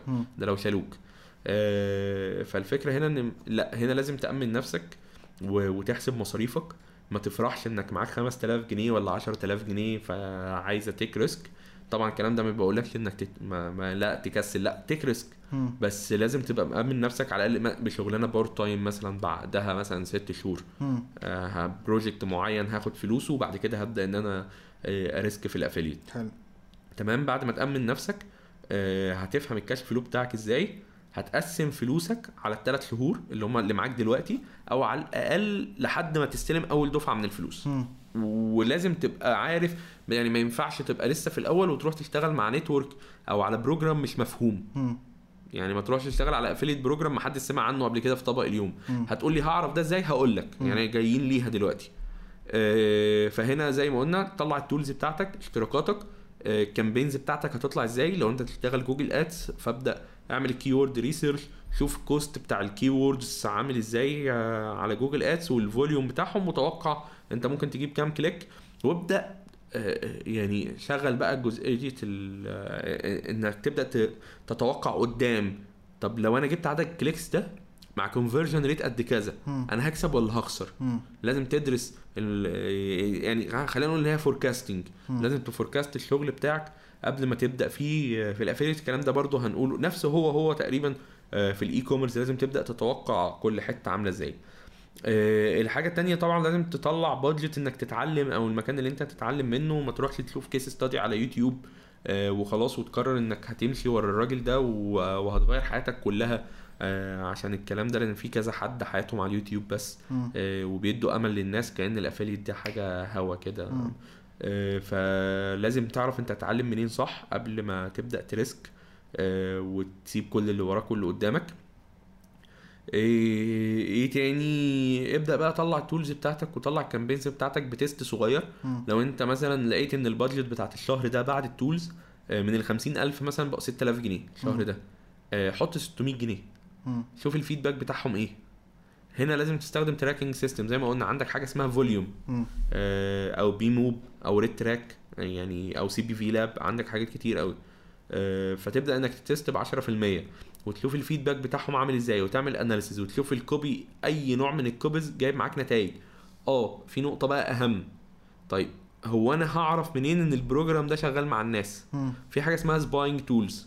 أنا مش هينفع أقول اسامي لأن الاسامي كتير فانت ممكن ت search affiliate spying tools على يوتيوب هتلاقي فيديوز كتير بتشرح ال spying tools ال spying tool دي بتعمل إيه حضرتك؟ حضرتك بتروح تحط لها link ال affiliate بتاعك مثلا بتاع ال offer. هو بيجيب لك كل الناس ال affiliates التانيين اللي شغالين على ال offer ده في المنطقة الفلانية. ويبدأ يجيب لك ال landing pages بتاعتهم وكل حاجة بيعمل spying كامل عليهم. الكلام ده برضو بيحصل في ال e-commerce بس من tools تانية زي إحنا مثلا أشهر tool اللي هي AdPlexity مم. تمام؟ وهدي نصيحة بقى في الآخر بخصوص موضوع ال tools ده. فعندك AdPlexity لل affiliate مثلا أو لل native وعندك AdPlexity لل e-commerce فابدأ إن أنا أعمل spying أشوف الناس شغالة على ال product ده أو على ال offer ده في المناطق دي ولا لأ وبيستخدموا creatives عاملة إزاي؟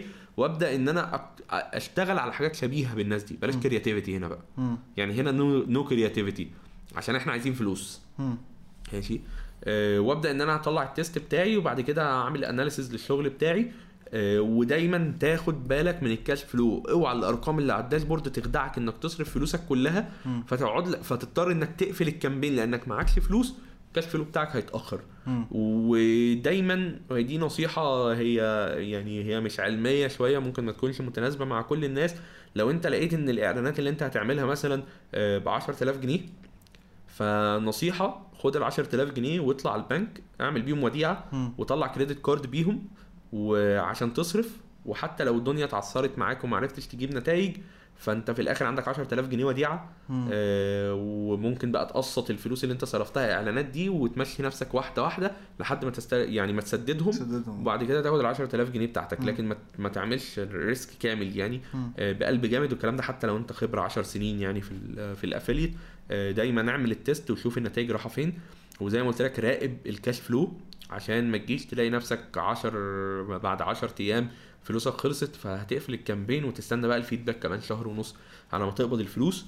آه، وأسهل حاجة ممكن تقبض منها فلوس سريعة هي عروض ال CPA أو ال CPL اللي هي العروض بقى ال- ال- ال white hat اللي هو حد عايز leads لل email list بتاعته أو cost per action و cost per lead آه بالظبط كده.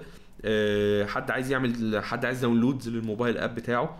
آه، لأن دايما الحاجات دي ال feedback بتاعها سريع.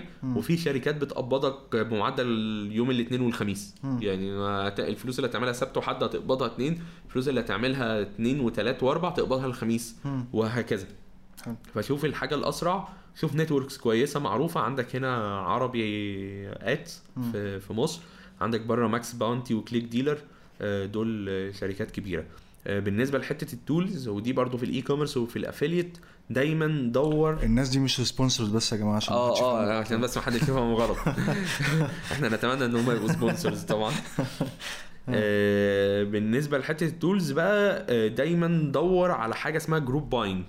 يعني في websites كتير موجودة في المنتديات زي STM Forum مثلا ده منتدى آه، أجنبي كبير جدا في ال affiliate بس اشتراكه 100 دولار في الشهر. آه، هتلاقي ناس كتير عليه بتعمل group buying اللي هو إيه يا باشا إحنا ال tool دي ب 400 دولار. lifetime مثلا طب ما تيجي نبقى 10 وكل آه، واحد يدفع 40 خش دولار آه. بس آه، في tools تانية بتقول لك ادفع لي 50 دولار في الشهر وأنا أوفر لك اشتراك 10 tools ثمنهم 1000 دولار. آه، فدايما دور على الحاجات دي في الأول عشان ت low cost الحاجات اللي عليك. ودايما آه، استخدم virtual cards وأنت بتعمل ال free trial بتاع أي tool عشان خاطر ما تلاقي ممكن تكون آه آه، spammy آه، spammy دي آه. حاجة. الحاجة التانية ممكن يتسحب منك الفلوس وانت مش محتاجها يعني ممكن تنسى إنك آه، تعمل refund أو الكلام ده كله.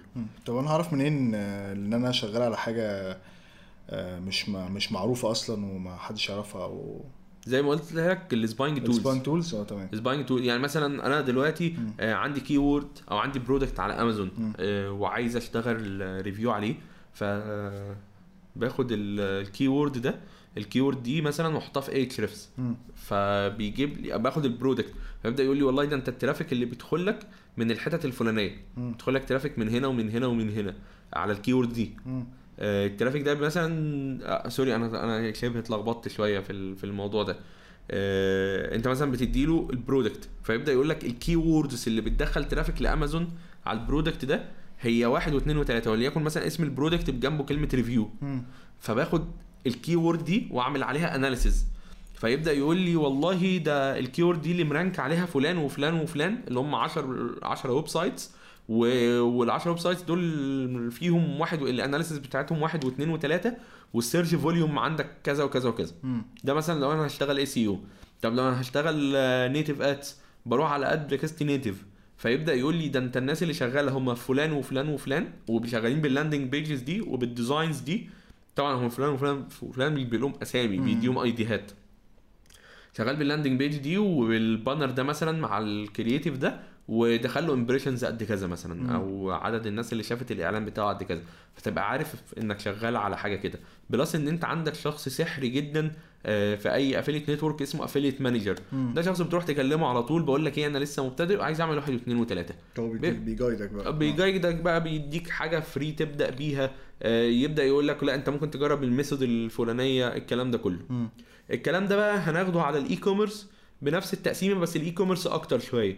يعني لازم تأمن نفسك الأول ب source ات آه، source المنتج مم. كم وحجم ال scale بتاعه إيه يعني أنا مثلا معايا 500 ألف جنيه e-commerce ورايح لعميل وأنا عايز أبيع 3000 قطعة مم. عشان أبقى كسبان في الآخر أقول للعميل لل- sorry لل supplier أنت هتقدر تغطي لي 3000 قطعة مم. آه تبدأ أنت تحسبها نسبة risk إن لازم يبقى في بديل واثنين وثلاثه. وسعر ده كذا وسعر ده كذا وسعر ده كذا ال supplier هيديك المنتج بسعر كام؟ طب أنا في الحالة دي اشتغل على منتج آه، في e-commerce يعني لو أنا ه... ه...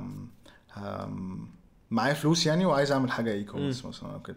اشتغل على منتج واحد ولا اشتغل على multiple products والله أنا بشوف إن هي ظلم إنك تشتغل على منتج واحد. آه ليه؟ هو طبعا تركيز وكل الكلام ده كله بس المنتج ده ممكن يتحرق دي مم. حاجة. الحاجة التانية المنتج ده شغال. وكويس. طب ما أنا عندي data في البيكسل آه. عندي audience عملوا engagement. ما هم مهتمين بنفس النيكل. ففي منتجات تانية هم مهتمين بيها فانا ممكن ب remarketing campaign ما اصرفش عليها 100 جنيه. آه، اطلع winner product تاني أساسا أقول لهم. أنتوا تعالوا أنتوا مهتمين بكذا. ابعت message للناس اللي عندي في ال chatbot مثلا test. فالفكرة كلها اشتغل على منتج واحد في الأول جمع audience كويسين. آه، آه، اظبط ال operations بتاعتك اظبط ال moderators اللي عندك اظبط كل الكلام ده كله. وبعد كده ابدأ test product تاني حتى من غير ما تشتريه. يعني لو بس نزل فيديو ليه شوف ال audience اللي اشتروا منك قبل كده. التفاعل بتاعهم عامل إزاي. وعشان تزود برضو ال lifetime value value بتاعتهم. حلو. آه، النقطة اللي كنا بنتكلم فيها زي ما قلت لك بقى في الأول ال supplier. آه، كام supplier تبقى عارف إن ال supplier دي قاعدة أساسية في مصر.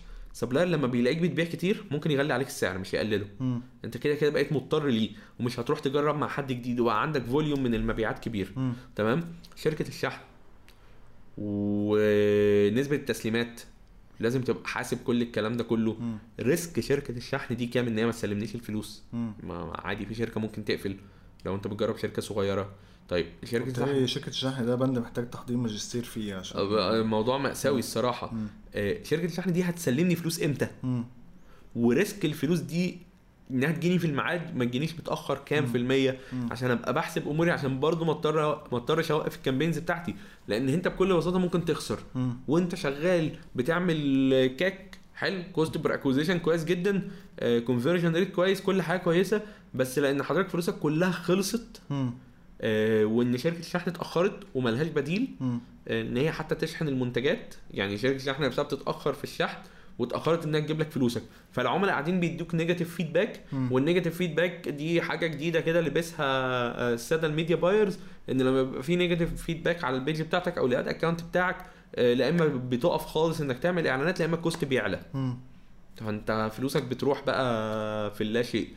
آه، فدي دي مثلا ده جزء من الحاجات اللي إحنا ممكن ننصح بيها ال e-commerce وال affiliates هم يبدأوا إزاي وممكن يقسموا فلوسهم إزاي وممكن نبقى نعم- نعمل لهم مرة تانية بقى نتكلم in depth أكتر في الحاجات دي.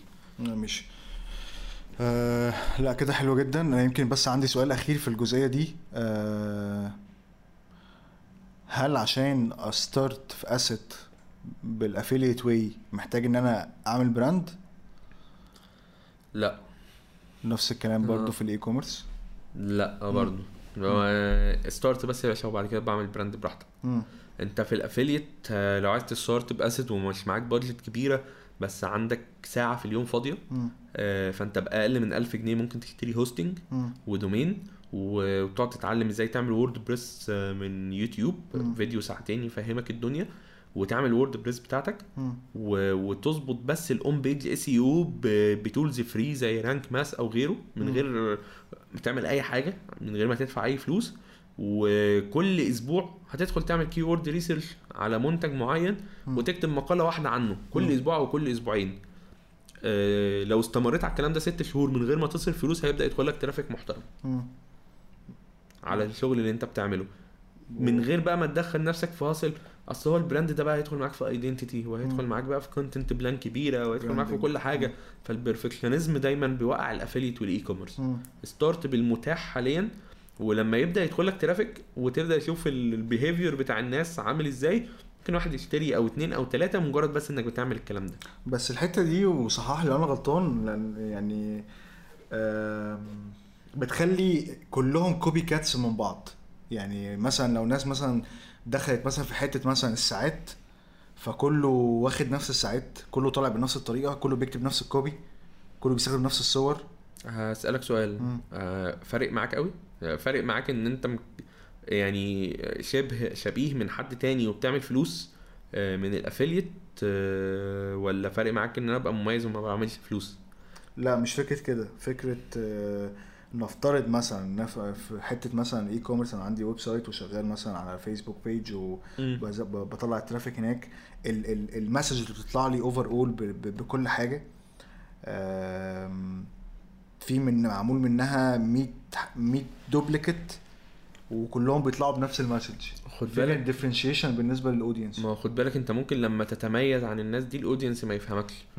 يعني أنا يعني هنا بس أنا هناخدها بس إيه هن- هنروح على نقطة صغيرة أنا عندي مشكلة نفسية فيها فعلا آه نقطة ال UX. ال user experience وال courses والكتب العظيمة اللي معمولة في ال UX وال UI. آه، فالناس بتحاول تقلد آه، تتعلم من كتاب UX آه، من أمازون. آه، عشان تعمل design wow و icons مختلفة والكلام ده كله على website عربي مم. هو ال UX ده معمول لل user اللي هناك. بال culture بتاعتهم بشغله آه بالظبط كده ما انت لو جيت طبقته هنا هتفشل. فهي نفس الفكرة هو ال user متعود على website بال rhythm ده مم. بال button في الحتة دي وهنا بيعمل كذا وهنا بيعمل كذا. و- أو ال landing page في الحتة دي هو عارف إن هو يدخل معلوماته مم. لو جه وراح للحتة دي وما لقاش فيه الكلام ده مم. لا هنا مثلا في مصر لو أنت عملت إعلان ل course مم. آه، course digital marketing وال landing page بتاعته آه، مثلا 5000 كلمة مم. مفيش حد هيكملها للآخر مم. في حين إن ال digital products الكبيرة على ClickBank مم. آه، أو غيره طبيعي بتاعتها بتاعها كده. آه، هنا مثلا لو أنت تبيع جيت تبيع course ب webinar مدته ساعة ونص. آه، الناس مش هتشتري. هو ممكن يحضروا ساعة ونص ومش هيشتروا أيوة. أساسا. بره ال webinar واحدة من أقوى آه، ال channels آه، هناك آه. آه، فالفكرة كلها على حسب ال user وال user متعود على إيه وشغال إزاي. أحيانا اختلافك بيخليك تفشل. بيخلي ال user الشخص ده غريب بالنسبة لي هو بيشوف. ال website بتاعك غريب أو ال- ال style بتاعك غريب فهو في الآخر على حسب ال user شغال إزاي اختلافك في ال launch يعني وأنت طالع وانت طالع بال product بتاعك بتقول بسم الله الرحمن الرحيم فطالع بطريقة odd أو طالع بطريقة بالظبط كده. مختلفة عن عليه ال default ف فممكن تخسره يعني. بالظبط ممكن- كده. حلو. فالفكرة كلها إن أنت كده كده في ال affiliate. أنت مش محتاج تركز على التميز قد ما تركز على conversion rate وإنك. ما تنصبش على ال user أه حلو. لأن ال affiliate فيه فرص كتير نصب على ال user يعني فيه فرص كتير spammy. فأنت الفكرة كلها إنك محتاج تقدم له ال product. والكلام ده بشكل سهل وتعمل landing page سهلة. بس ده دورك عشان في الآخر تكسب حلو آه، ففكرة بقى إن أنا أتميز عن حد تاني يعني مثلا في affiliate ال digital products التميز بيكون إيه بالبونص اللي أنت هتديه. لما تقول للراجل لو أنت هتشتري مني واحد من خلال ال link بتاعي هو ممكن يبقى عارف على فكرة إنك affiliate أساسا. لو أنت هتشتري من ال link بتاعي فأنا هديك آه، course private وهديك مش عارف واحد واثنين وثلاثه مم. ده أعلى من affiliate تاني فهيسيب التاني ويجي لك. فهنا بس دي النقطة إنك تتميز آه، في ال في ال في ال value اللي فعلا ال user محتاجها. حتى لو انت شبه كل الناس يعني ما كل الناس في الآخر بتستخدم themes واحدة. مفيش affiliate وهو بي start معاه 2000 3000 دولار عشان يروح لشركة يعملوا له سيم مختلف آه راح راح بقى والكلام ده بالظبط. كده. إن هو يعمل very unique identity و... و... ويبدأ إن هو يشتغل branding لأن جزء ال branding ده محتاج أصلا marketing ومحتاج بالظبط. يعني إن أنت تبدأ تخلق بقى brand equity في دماغ ال audience فعلى الأقل create your audience في الأول آه هو الكلام ده يعني إحنا عندنا حد مصري. آه، كان شغال Google AdSense وحد دلوقتي من الناس الأكبر ال business owners اللي موجودين بشكل عام. آه، هو أحمد حلمي اللي هو عنده brand هنا اسمه Rush Brush. آه، الراجل ده كان شغال Google AdSense عادي. لما بدأ ياخد مش sponsor يا جماعة والله والله ما sponsor آه، لما بدأ ي- الناس تعرفه من كام سنة. آه، بدأ يطور ال website بتاعه بس هو بيطوره والناس بتاع معنى كلمة الناس تعرفه إن هو بيكسب فلوس. فلما بدأ يدخل له 70 K في الشهر 70 ألف دولار بدأ إن هو ي invest أكتر طب لما يدخل له 100 هي invest أكتر عشان يبقى مختلف. لأن هو خلاص بقى ال page بتاعته من أكبر ال pages على فيسبوك مم. فأنت لو عملت هو هي نفس الفكرة هي شاومي لو نزلت موبايل بشكل مختلف في السوق محدش هيبص لهم. بس لو Apple عملت كده آه. هي Apple سيطرت مم. فما ينفعش إن أنا أبقى لسه داخل السوق مم. ما عملتش آه، 3000 4000 conversion تودي ال resources بتاعتك في حتة مش بالظبط. بتاعتها بالظبط كده آه.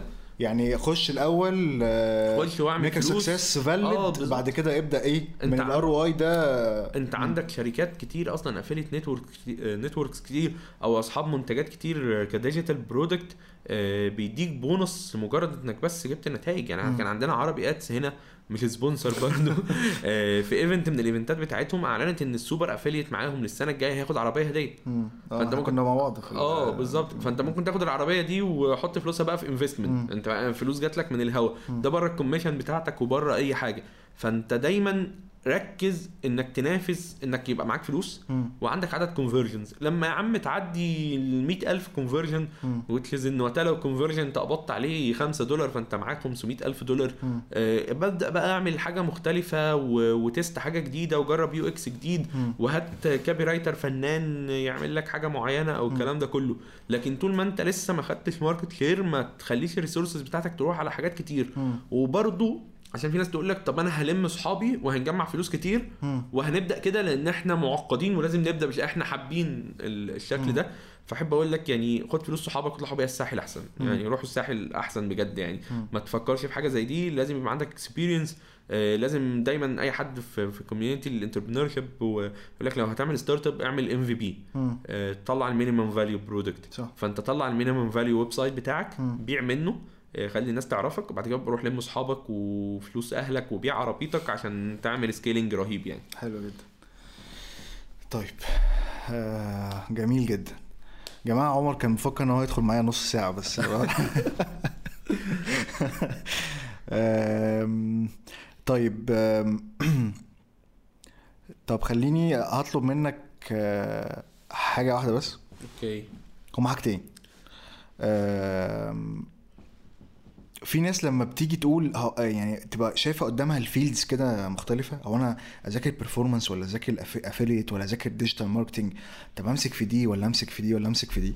وده سؤال على فكرة اتبعت لنا كتير آه، لما نزلنا ال post فده محتاجين فيه إجابة. وعايز أسألك بقى سؤال مهم يعني أنت كده كده عندك الايجنسي بتاعتك مقياس. وعندك ال team بتاعك. آه ال mindset بتبص على ال mindset إزاي آه وبتعمل إيه عشان ت develop ال mindsets بتاعت ال- team بتاعك. دول آخر سؤالين أوعدك ومش هسألك حاجة بعد كده okay. طيب أول جزئية أذاكر digital ولا copywriting ولا affiliate ولا إيه ذاكر conversion funnel. مش sales funnel. آه مش بقول لك ذاكر funnel maps معينة لا افهم ال conversion funnel آه المفروض تنقل العميل منين لفين. إيه ال metrics بتاعت ال top of funnel وال mid of funnel وال bottom of funnel والمفروض أقدم content هنا عامل إزاي و content هنا عامل إزاي آه، وبعد كده ادخل ذاكر analytics. و analytics as as analysis. as علم كده صغير ما تدخلش in depth فيه مم. بس افهم أصلا هو دوره إيه آه، يعني أنا مثلا لسه من من شهور مكتشف إن أنا عشان أدخل بقى جوه ال analysis as علم كامل مم. لازم أبقى راجل فاهم إحصاء كويس جدا والكلام ده كله وأنا يعني مش فاكر أصلا إن أنا نجحت في ثانوي في الحاجات دي آه، فخد بس brief كده عن ال analysis. بعد كده ذاكر ال tools بتاعت ال analytics آه، Google Analytics Adobe Analytics لو أنت هتشتغل على brand كبير. آه، Google Tag Manager ال Facebook Pixel ذاكر Hotjar آه، اللي هي tools اللي هتعمل لك heat maps وتقول لك ال user بي click فين. وبي scroll لحد فين والكلام ده كله آه، بعد ما تذاكر الكلام ده ابدأ شوف بقى انت عايز تروح فين مم. ابدأ شوف دماغك آه، فنية أكتر ولا أرقام أكتر مم. طب لو أرقام و... طب أرقامي دي أنا هل أنا كعمر عندي طولة بال ولا لأ مم. طب عندي طولة بال أنا ممكن أروح SEO مم. ما عنديش بقى وعايز أ test كل يوم واتشقلب هروح media buying مم.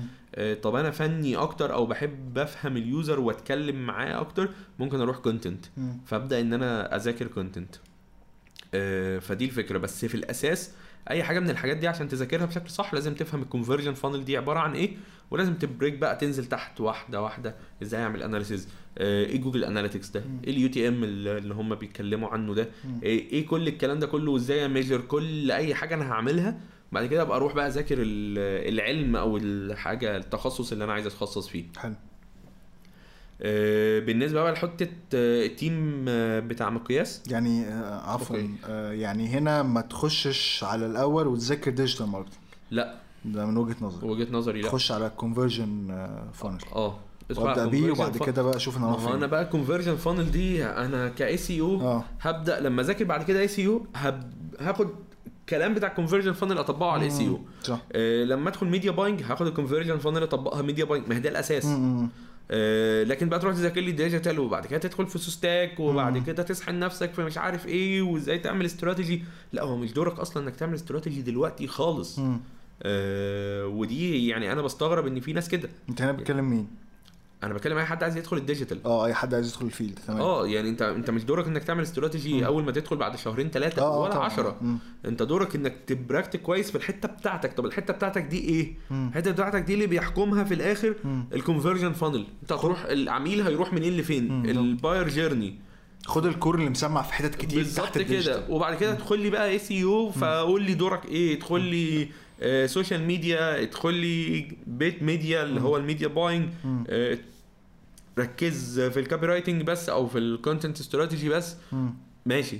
لكن لازم تبقى فاهم من فوق ال- الأساس اللي بيحكم كل حاجة إن العميل لازم يتحرك من حتة لحتة. حلو. فافهم ده وافهم إزاي ت track التحرك ده من analytics أو من ال analysis بعد كده أبقى شوف أنت هتروح فين بعد كده. حلو جدا.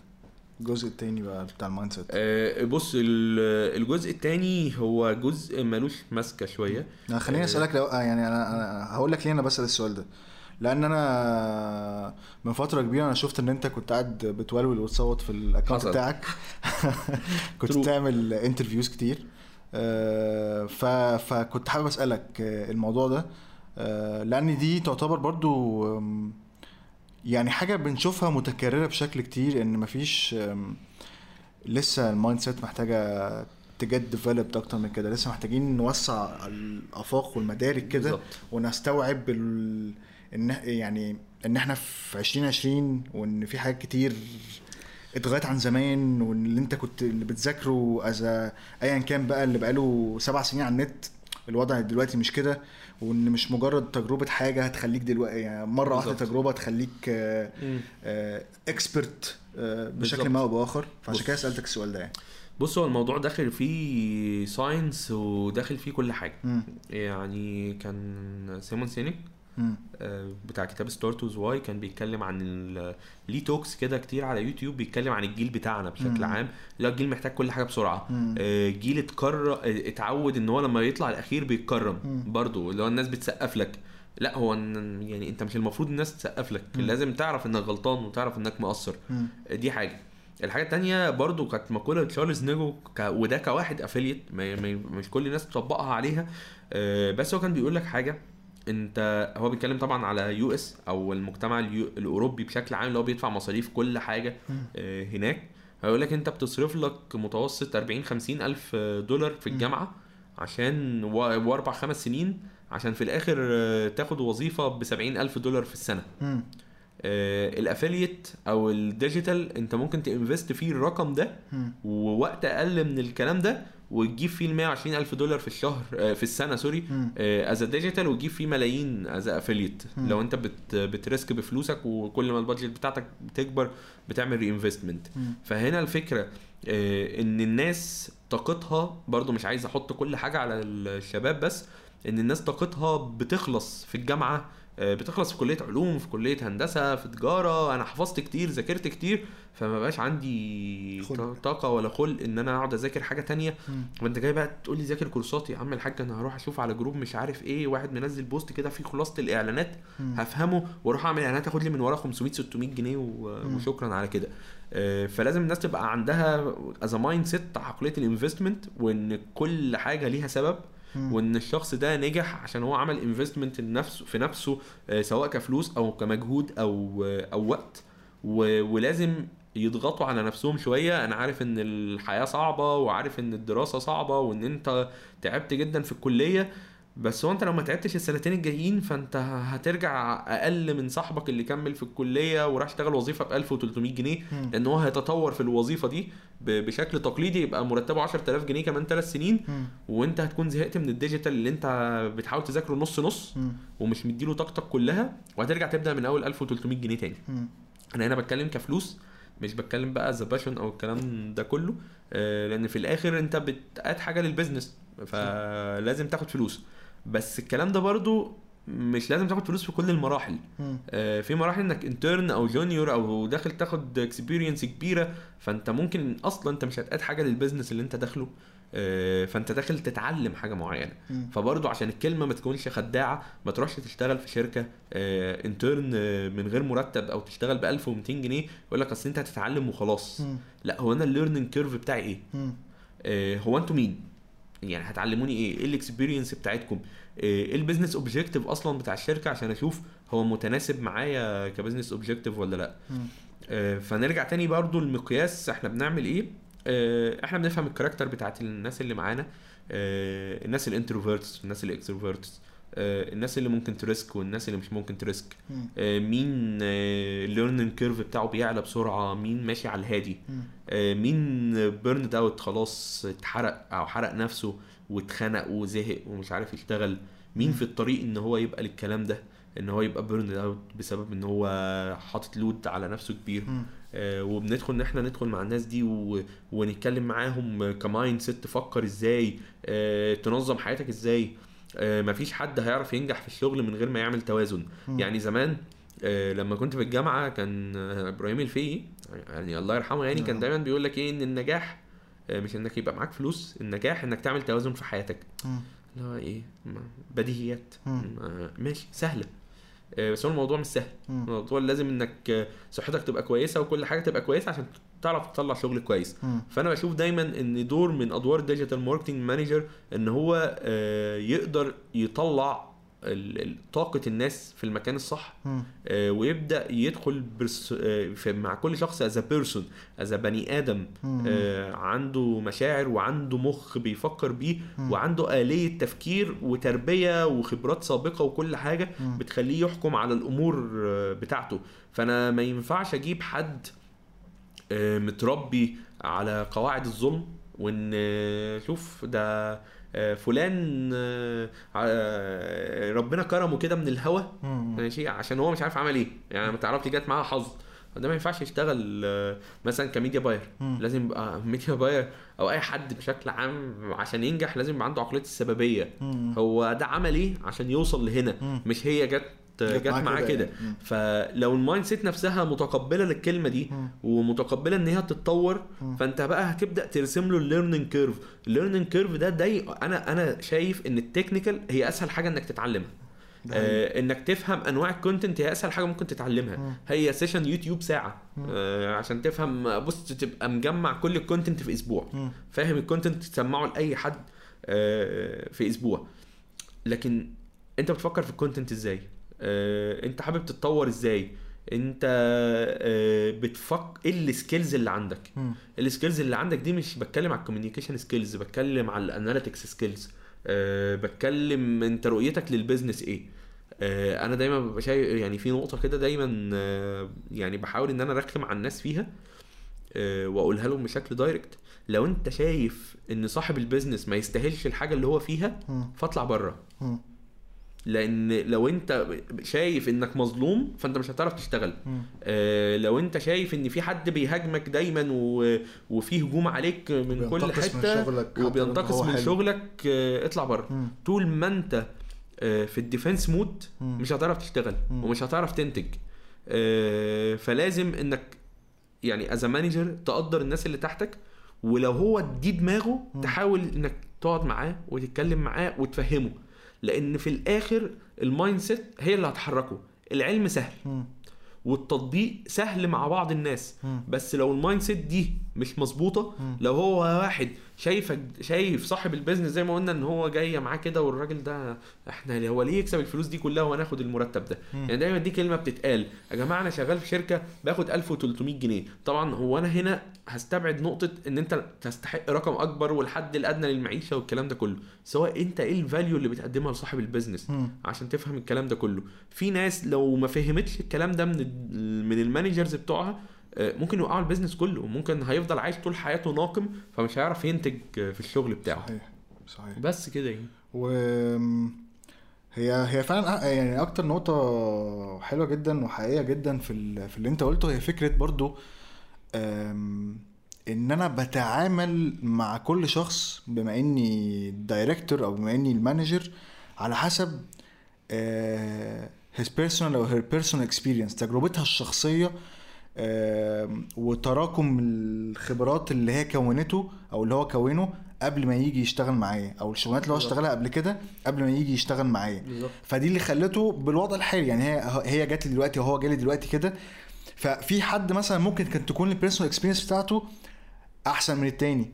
ف ف فأنا مهمتي هنا إن أنا إيه أكيف أو أفصل طريقة المعاملة المناسبة اللي تطور ال mindset بتاعت كل شخص من دول حسب كل شخص تجربته عامة في الحياة وفي الشغل اللي هو اشتغله كانت عاملة إزاي. بالظبط. وهنا يمكن نقطة اللي هو إيه آه، فكرة بقى ان أنا لما أجي اعمل recruitment أو vacancy واقول أنا عايز واحد نينجا وبيتشقلب والكلام ده كله ده كلام مش منطقي خالص. وحتى اعتقد برضو حتى لو انت as junior أو لسه عايز تخش وقدمت فانت برضو مش عارف انت بتقدم يعني بتقدم على إيه. يعني ما هو بص. طالما مفيش learning curve مم. موجود وانت مش عارف انت المفروض هتتطور إزاي آه، ولا الشركة هتطورك إزاي. آه، فانت في الآخر آه، يعني ملوش لازمة كل اللي انت بتعمله ده. آه، فالناس دايما بتبقى داخلة مستعجلة. مم. يعني برضو آه، هي الناس اللي عايزة تتعلم هم داخلين مستعجلين. أصل إحنا ضيعنا أربع سنين كلية ما لقيناش شغل فجايين. نشتغل الشغلانة دي. فعايزين بقى في شهرين نبقى بنقبض 10000 جنيه. آه، دي حاجة. الحاجة التانية إن ال managers نفسهم ما بيعرفوش إن هم ي handle وا الناس دي. وأنا دايما بيبقى عندي مشكلة إن شركة يبقى فيها manager شاطر technical فيرقوه آه، من ال technical يبقى مدير. هو مش منطقي. آه، ما انت المدير ده بيتعامل مع بني ادمين. قبل ما بيتعامل مع الشغل نفسه مم. فلو هو كشخص غير سوي آه، ومش عارف مش عارف ي handle الناس مم. ما ملوش لازمة. آه، كذلك بس حتى بعيدا عن نقطة واسف ان أنا قطعتك بعيدا عن نقطة إن هو سوي أو مش سوي في حاجة مثلا دايما بقولها لما أجي آه، في في interviews أو كده بالذات في في ال managerial skill يعني سؤال كده اللي هو ممارسة ولا ملاحظة بالظبط يعني يعني أنت كنت قاعد قبل ما تبقى مدير كنت بتلاحظ يعني بتتفرج على المدير اللي فوقيك ومرة واحدة مم. بقيت مدير ولا جاي على ممارسة بقالك آه. كتير في ال. في التايتل ده لأن فكرة ال آم، الإدارة مش مش مش عارف أقولها إزاي يعني مش في يوم وليلة هتبقى عارف بص دايما كان كان الموضوع في ده أولى تجارة اللي أنا اترفدت منها بعد كده يعني كان دايما بيقول لك في إدارة الأعمال إدارة علم أم فن آه آه، هي لا علم. بس ولا فن بس. هي ما بين الاثنين مم. في في قواعد الناس تمشي عليها وفي فنون لازم تبقى عندك انت the personal skills وبطريقتك تعرف توصل العلم ده. آه، للناس آه، فمثلا لو انت مدير آه، غير سوي. آه، جت معاك كده آه، أو شايف نفسك اتمرمطت كتير واتظلمت. آه، عشان تبقى مدير فبقيت مدير. وفجأة جالك حد في ال team شاطر جدا وبينجز بسرعة ولقيت بقى مديرك اللي فوق أو صاحب الشركة عايز يرقيه عليك. فتتضايق أو تتضايق ان الشخص ده بيتعلم اسرع مني. لا ما انت بقى لازم تبقى مدرك ان كل واحد ليه دماغه. وليه شغله وليه المهارات اللي ربنا اداها له دي حاجة plus ان هو بيشتغل بسرعة اسرع منك يعني آه العربية اللي أنا لسه جايبها زيرو سرعة التسارع بتاعها أكيد هيكون أعلى لو نفس العربية معايا بقالها سنتين. آه، فحضرتك مش مطلوب منك حتى كمدير وأنت في السن ده. إنك تمشي بتسارع ال junior ولا تسارع ال senior. لأن أنت عديت ب experience كتير فلازم تبقى راضي آه، بالحاجة اللي أنت وصلت لها ولازم تبقى سوي كده بينك وبين نفسك اللي هو. اللي أنا وصلت له ده كويس. كون إن حد تاني جه أسرع مني هو ممكن يكون متربي على حتة كده في ال mindset خليته أسرع مني مش. مشكلة. آه، ممكن يكون الراجل نفسه عنده skills ان هو يبقى أسرع أو أو اتربى على حاجة تانية أو خد course في حتة تانية. يعني دايما في في حاجة الناس مش مصدقة فيها اللي هي ال- القراءة السريعة. القراءة السريعة بتفيد. لو أنت اتمرنت في الموضوع ده فالناس بتاخدها إن هي تنمية بشرية. لأ هي مش تنمية بشرية. مم. أنت لو اتعلمت فعلا إزاي تقرأ بسرعة ده هيساعدك إنك تلخص الدنيا أكتر أو الكلام ده كله. آه، حد مثلا ممكن يكون أهله وهو متربي مثلا ما بين واحد دكتور جامعي ومامته طبيبة ففي كتب دايما في البيت فهو متعود إن الناس اللي حواليه اللي بتقرأ فهو مجرد ما فتح عينيه وبدأ يفهم بدأ يقرأ كتب. مم. فهو مذاكرته وحبه للمذاكرة هيكون أكتر منك آه، كشخص. فأنا بشوف دايما في ال digital حتى الأجيال الجديدة اللي هي داخلة بقالها سنة وسنتين بيدخلوا منافسات في ال groups عشان يعلموا على بعض. مم. اللي هو عشان أفرض وجهة نظري الصح لا هو إحنا أصلا في ال digital كله مفيش حاجة اسمها صح. وجهة نظر صح. في ال business مفيش حاجة صح. في الدنيا بشكل عام والآراء مفيش حاجة اسمها أنت صح و... وأنت غلط. ف هنجرب بالظبط. مم. محاولة إنك تفرض وجهة نظرك على الآخر أو إنك تعلم عليه أو إنك تقول إن نفس التجربة اللي أنا مريت بيها لازم الشخص ده يمر بيها. هي محاولة فاشلة تماما. يعني أنت في الآخر آه، ممكن تبقى media buyer شاطر جدا وبتعمل ROAS آه، 100 تصرف الدولار تجيب قصاده 100 دولار. بس أول ما تشتغل affiliate تعرف تشتغل صح مم. وممكن تبقى affiliate شاطر جدا وأول ما تفتح شركة وتجيب team تخسر وده أنا شايفه قدامي من affiliates بيعملوا في الشهر 6 figures as profit حتى بيعمل أكتر من 100 ألف دولار في الشهر profit. آه وفي الآخر لما جاب team آه معاه لقى نفسه مش عارف يدير ال team ده. آه يقول لك لا حطيني قدام dashboard هطلع أحلى إنجاز وأحلى إنتاجية بس آه ما تحطنيش قدام ناس هيخسروني مم. وأنا هخسرهم آه فالموضوع personal. وفنون وعلم وكتب لازم الناس ترجع لها. برضه ما تعتمدش على ال sense بتاعك انت بس. وخلاص. لا روح شوف الكتب اللي بره بتقول إيه. آه روح شوف الناس بت manage ال teams بتاعتها إزاي. آه خد experience في كده. آه يعني أنا دايما بشوف إن الف... ال- إحنا لازم يبقى عندنا content وتجارب ناس في الحاجات ال personal اللي هي مش علمية آه. أكتر من إن إحنا قاعدين ن publish ال case study بتاعت فيسبوك مم. آه إيه أو شركتنا حققت جروس عامل إزاي لا إحنا محتاجين نتكلم انسانيا أكتر مم. آه الفترة الجاية لأن زي ما قلت لك هو علميا آه، هو الموضوع هياخد إيه. آه هتعلمها هتعلم ك- ك- آه، ads في شهر هذاكر كل ال methods هفهم ال conversion funnel هذاكر لي 15 funnel map عشان لما أحب أطبقها على أي حاجة. آه، هذاكر analytics خلصت الكلام ده كله في سنتين. ها بقى اللي بعده إيه؟ مم. لو مفيش mindset و... ومفيش آه، تعامل personal مع ال team بتاعك بشكل صح مم. لا مش هتعرف تطلع حاجة ومش هتعرف ت scale ال business ممكن شغلك كله يقع يعني. صحيح جدا. very nice very nice يا عمر. آه، بص خلاص أنا هرحمك من الأسئلة. أنا كده خلصت. الحمد لله. آم، آم، يعني مش عارف أقول لك إيه والله يا عمر. يعني thank you very much إن أنت جيت النهارده وسجلنا مع بعض الحلقة. آه، الحلقة غنية جدا ودسمة جدا بمعلومات valuable جدا. آم، و- وإن شاء الله تتكرر لأن أنا. لسه في حاجات كتير ما خدتهاش منك. فممكن نظبطها في حلقة تانية. أنا كل ال resources يا جماعة ان شاء الله اللي عمر اتكلم فيها في الحلقة هبقى اسيبها لكم في ال description بتاع الحلقة وبرده هسيب ال account آه، ال personal بتاع عمر لو حد آه، حابب يتابع ال content بتاعه أو يسأله في حاجة معينة آه، هتلاقي ال link بتاعه في ال description وبس كده. حابب تقول حاجة يا عمر في الآخر؟ لا والله شكرا جدا على الفرصة دي. ولا خالص. آه وشكرا إنك خليتني أطلع كل الكلام ده من غير ما أزهق. آه وشكرا للشباب اللي لسه مكملين لحد دلوقتي يعني داخلين في ساعتين. اهو فالله يكون في عونهم. والله أنا مقدر المأساة اللي أنتوا عديتوا بيها. والله أنا نفسي مش هقعد أسمع نفسي ساعتين يعني. لا، بالتوفيق وأتمنى إن كل الناس تستفيد من الكلام ده يعني. إن شاء الله الناس تستفيد. أم، وبس كده خلاص خلصت الحلقة بتاعت النهارده.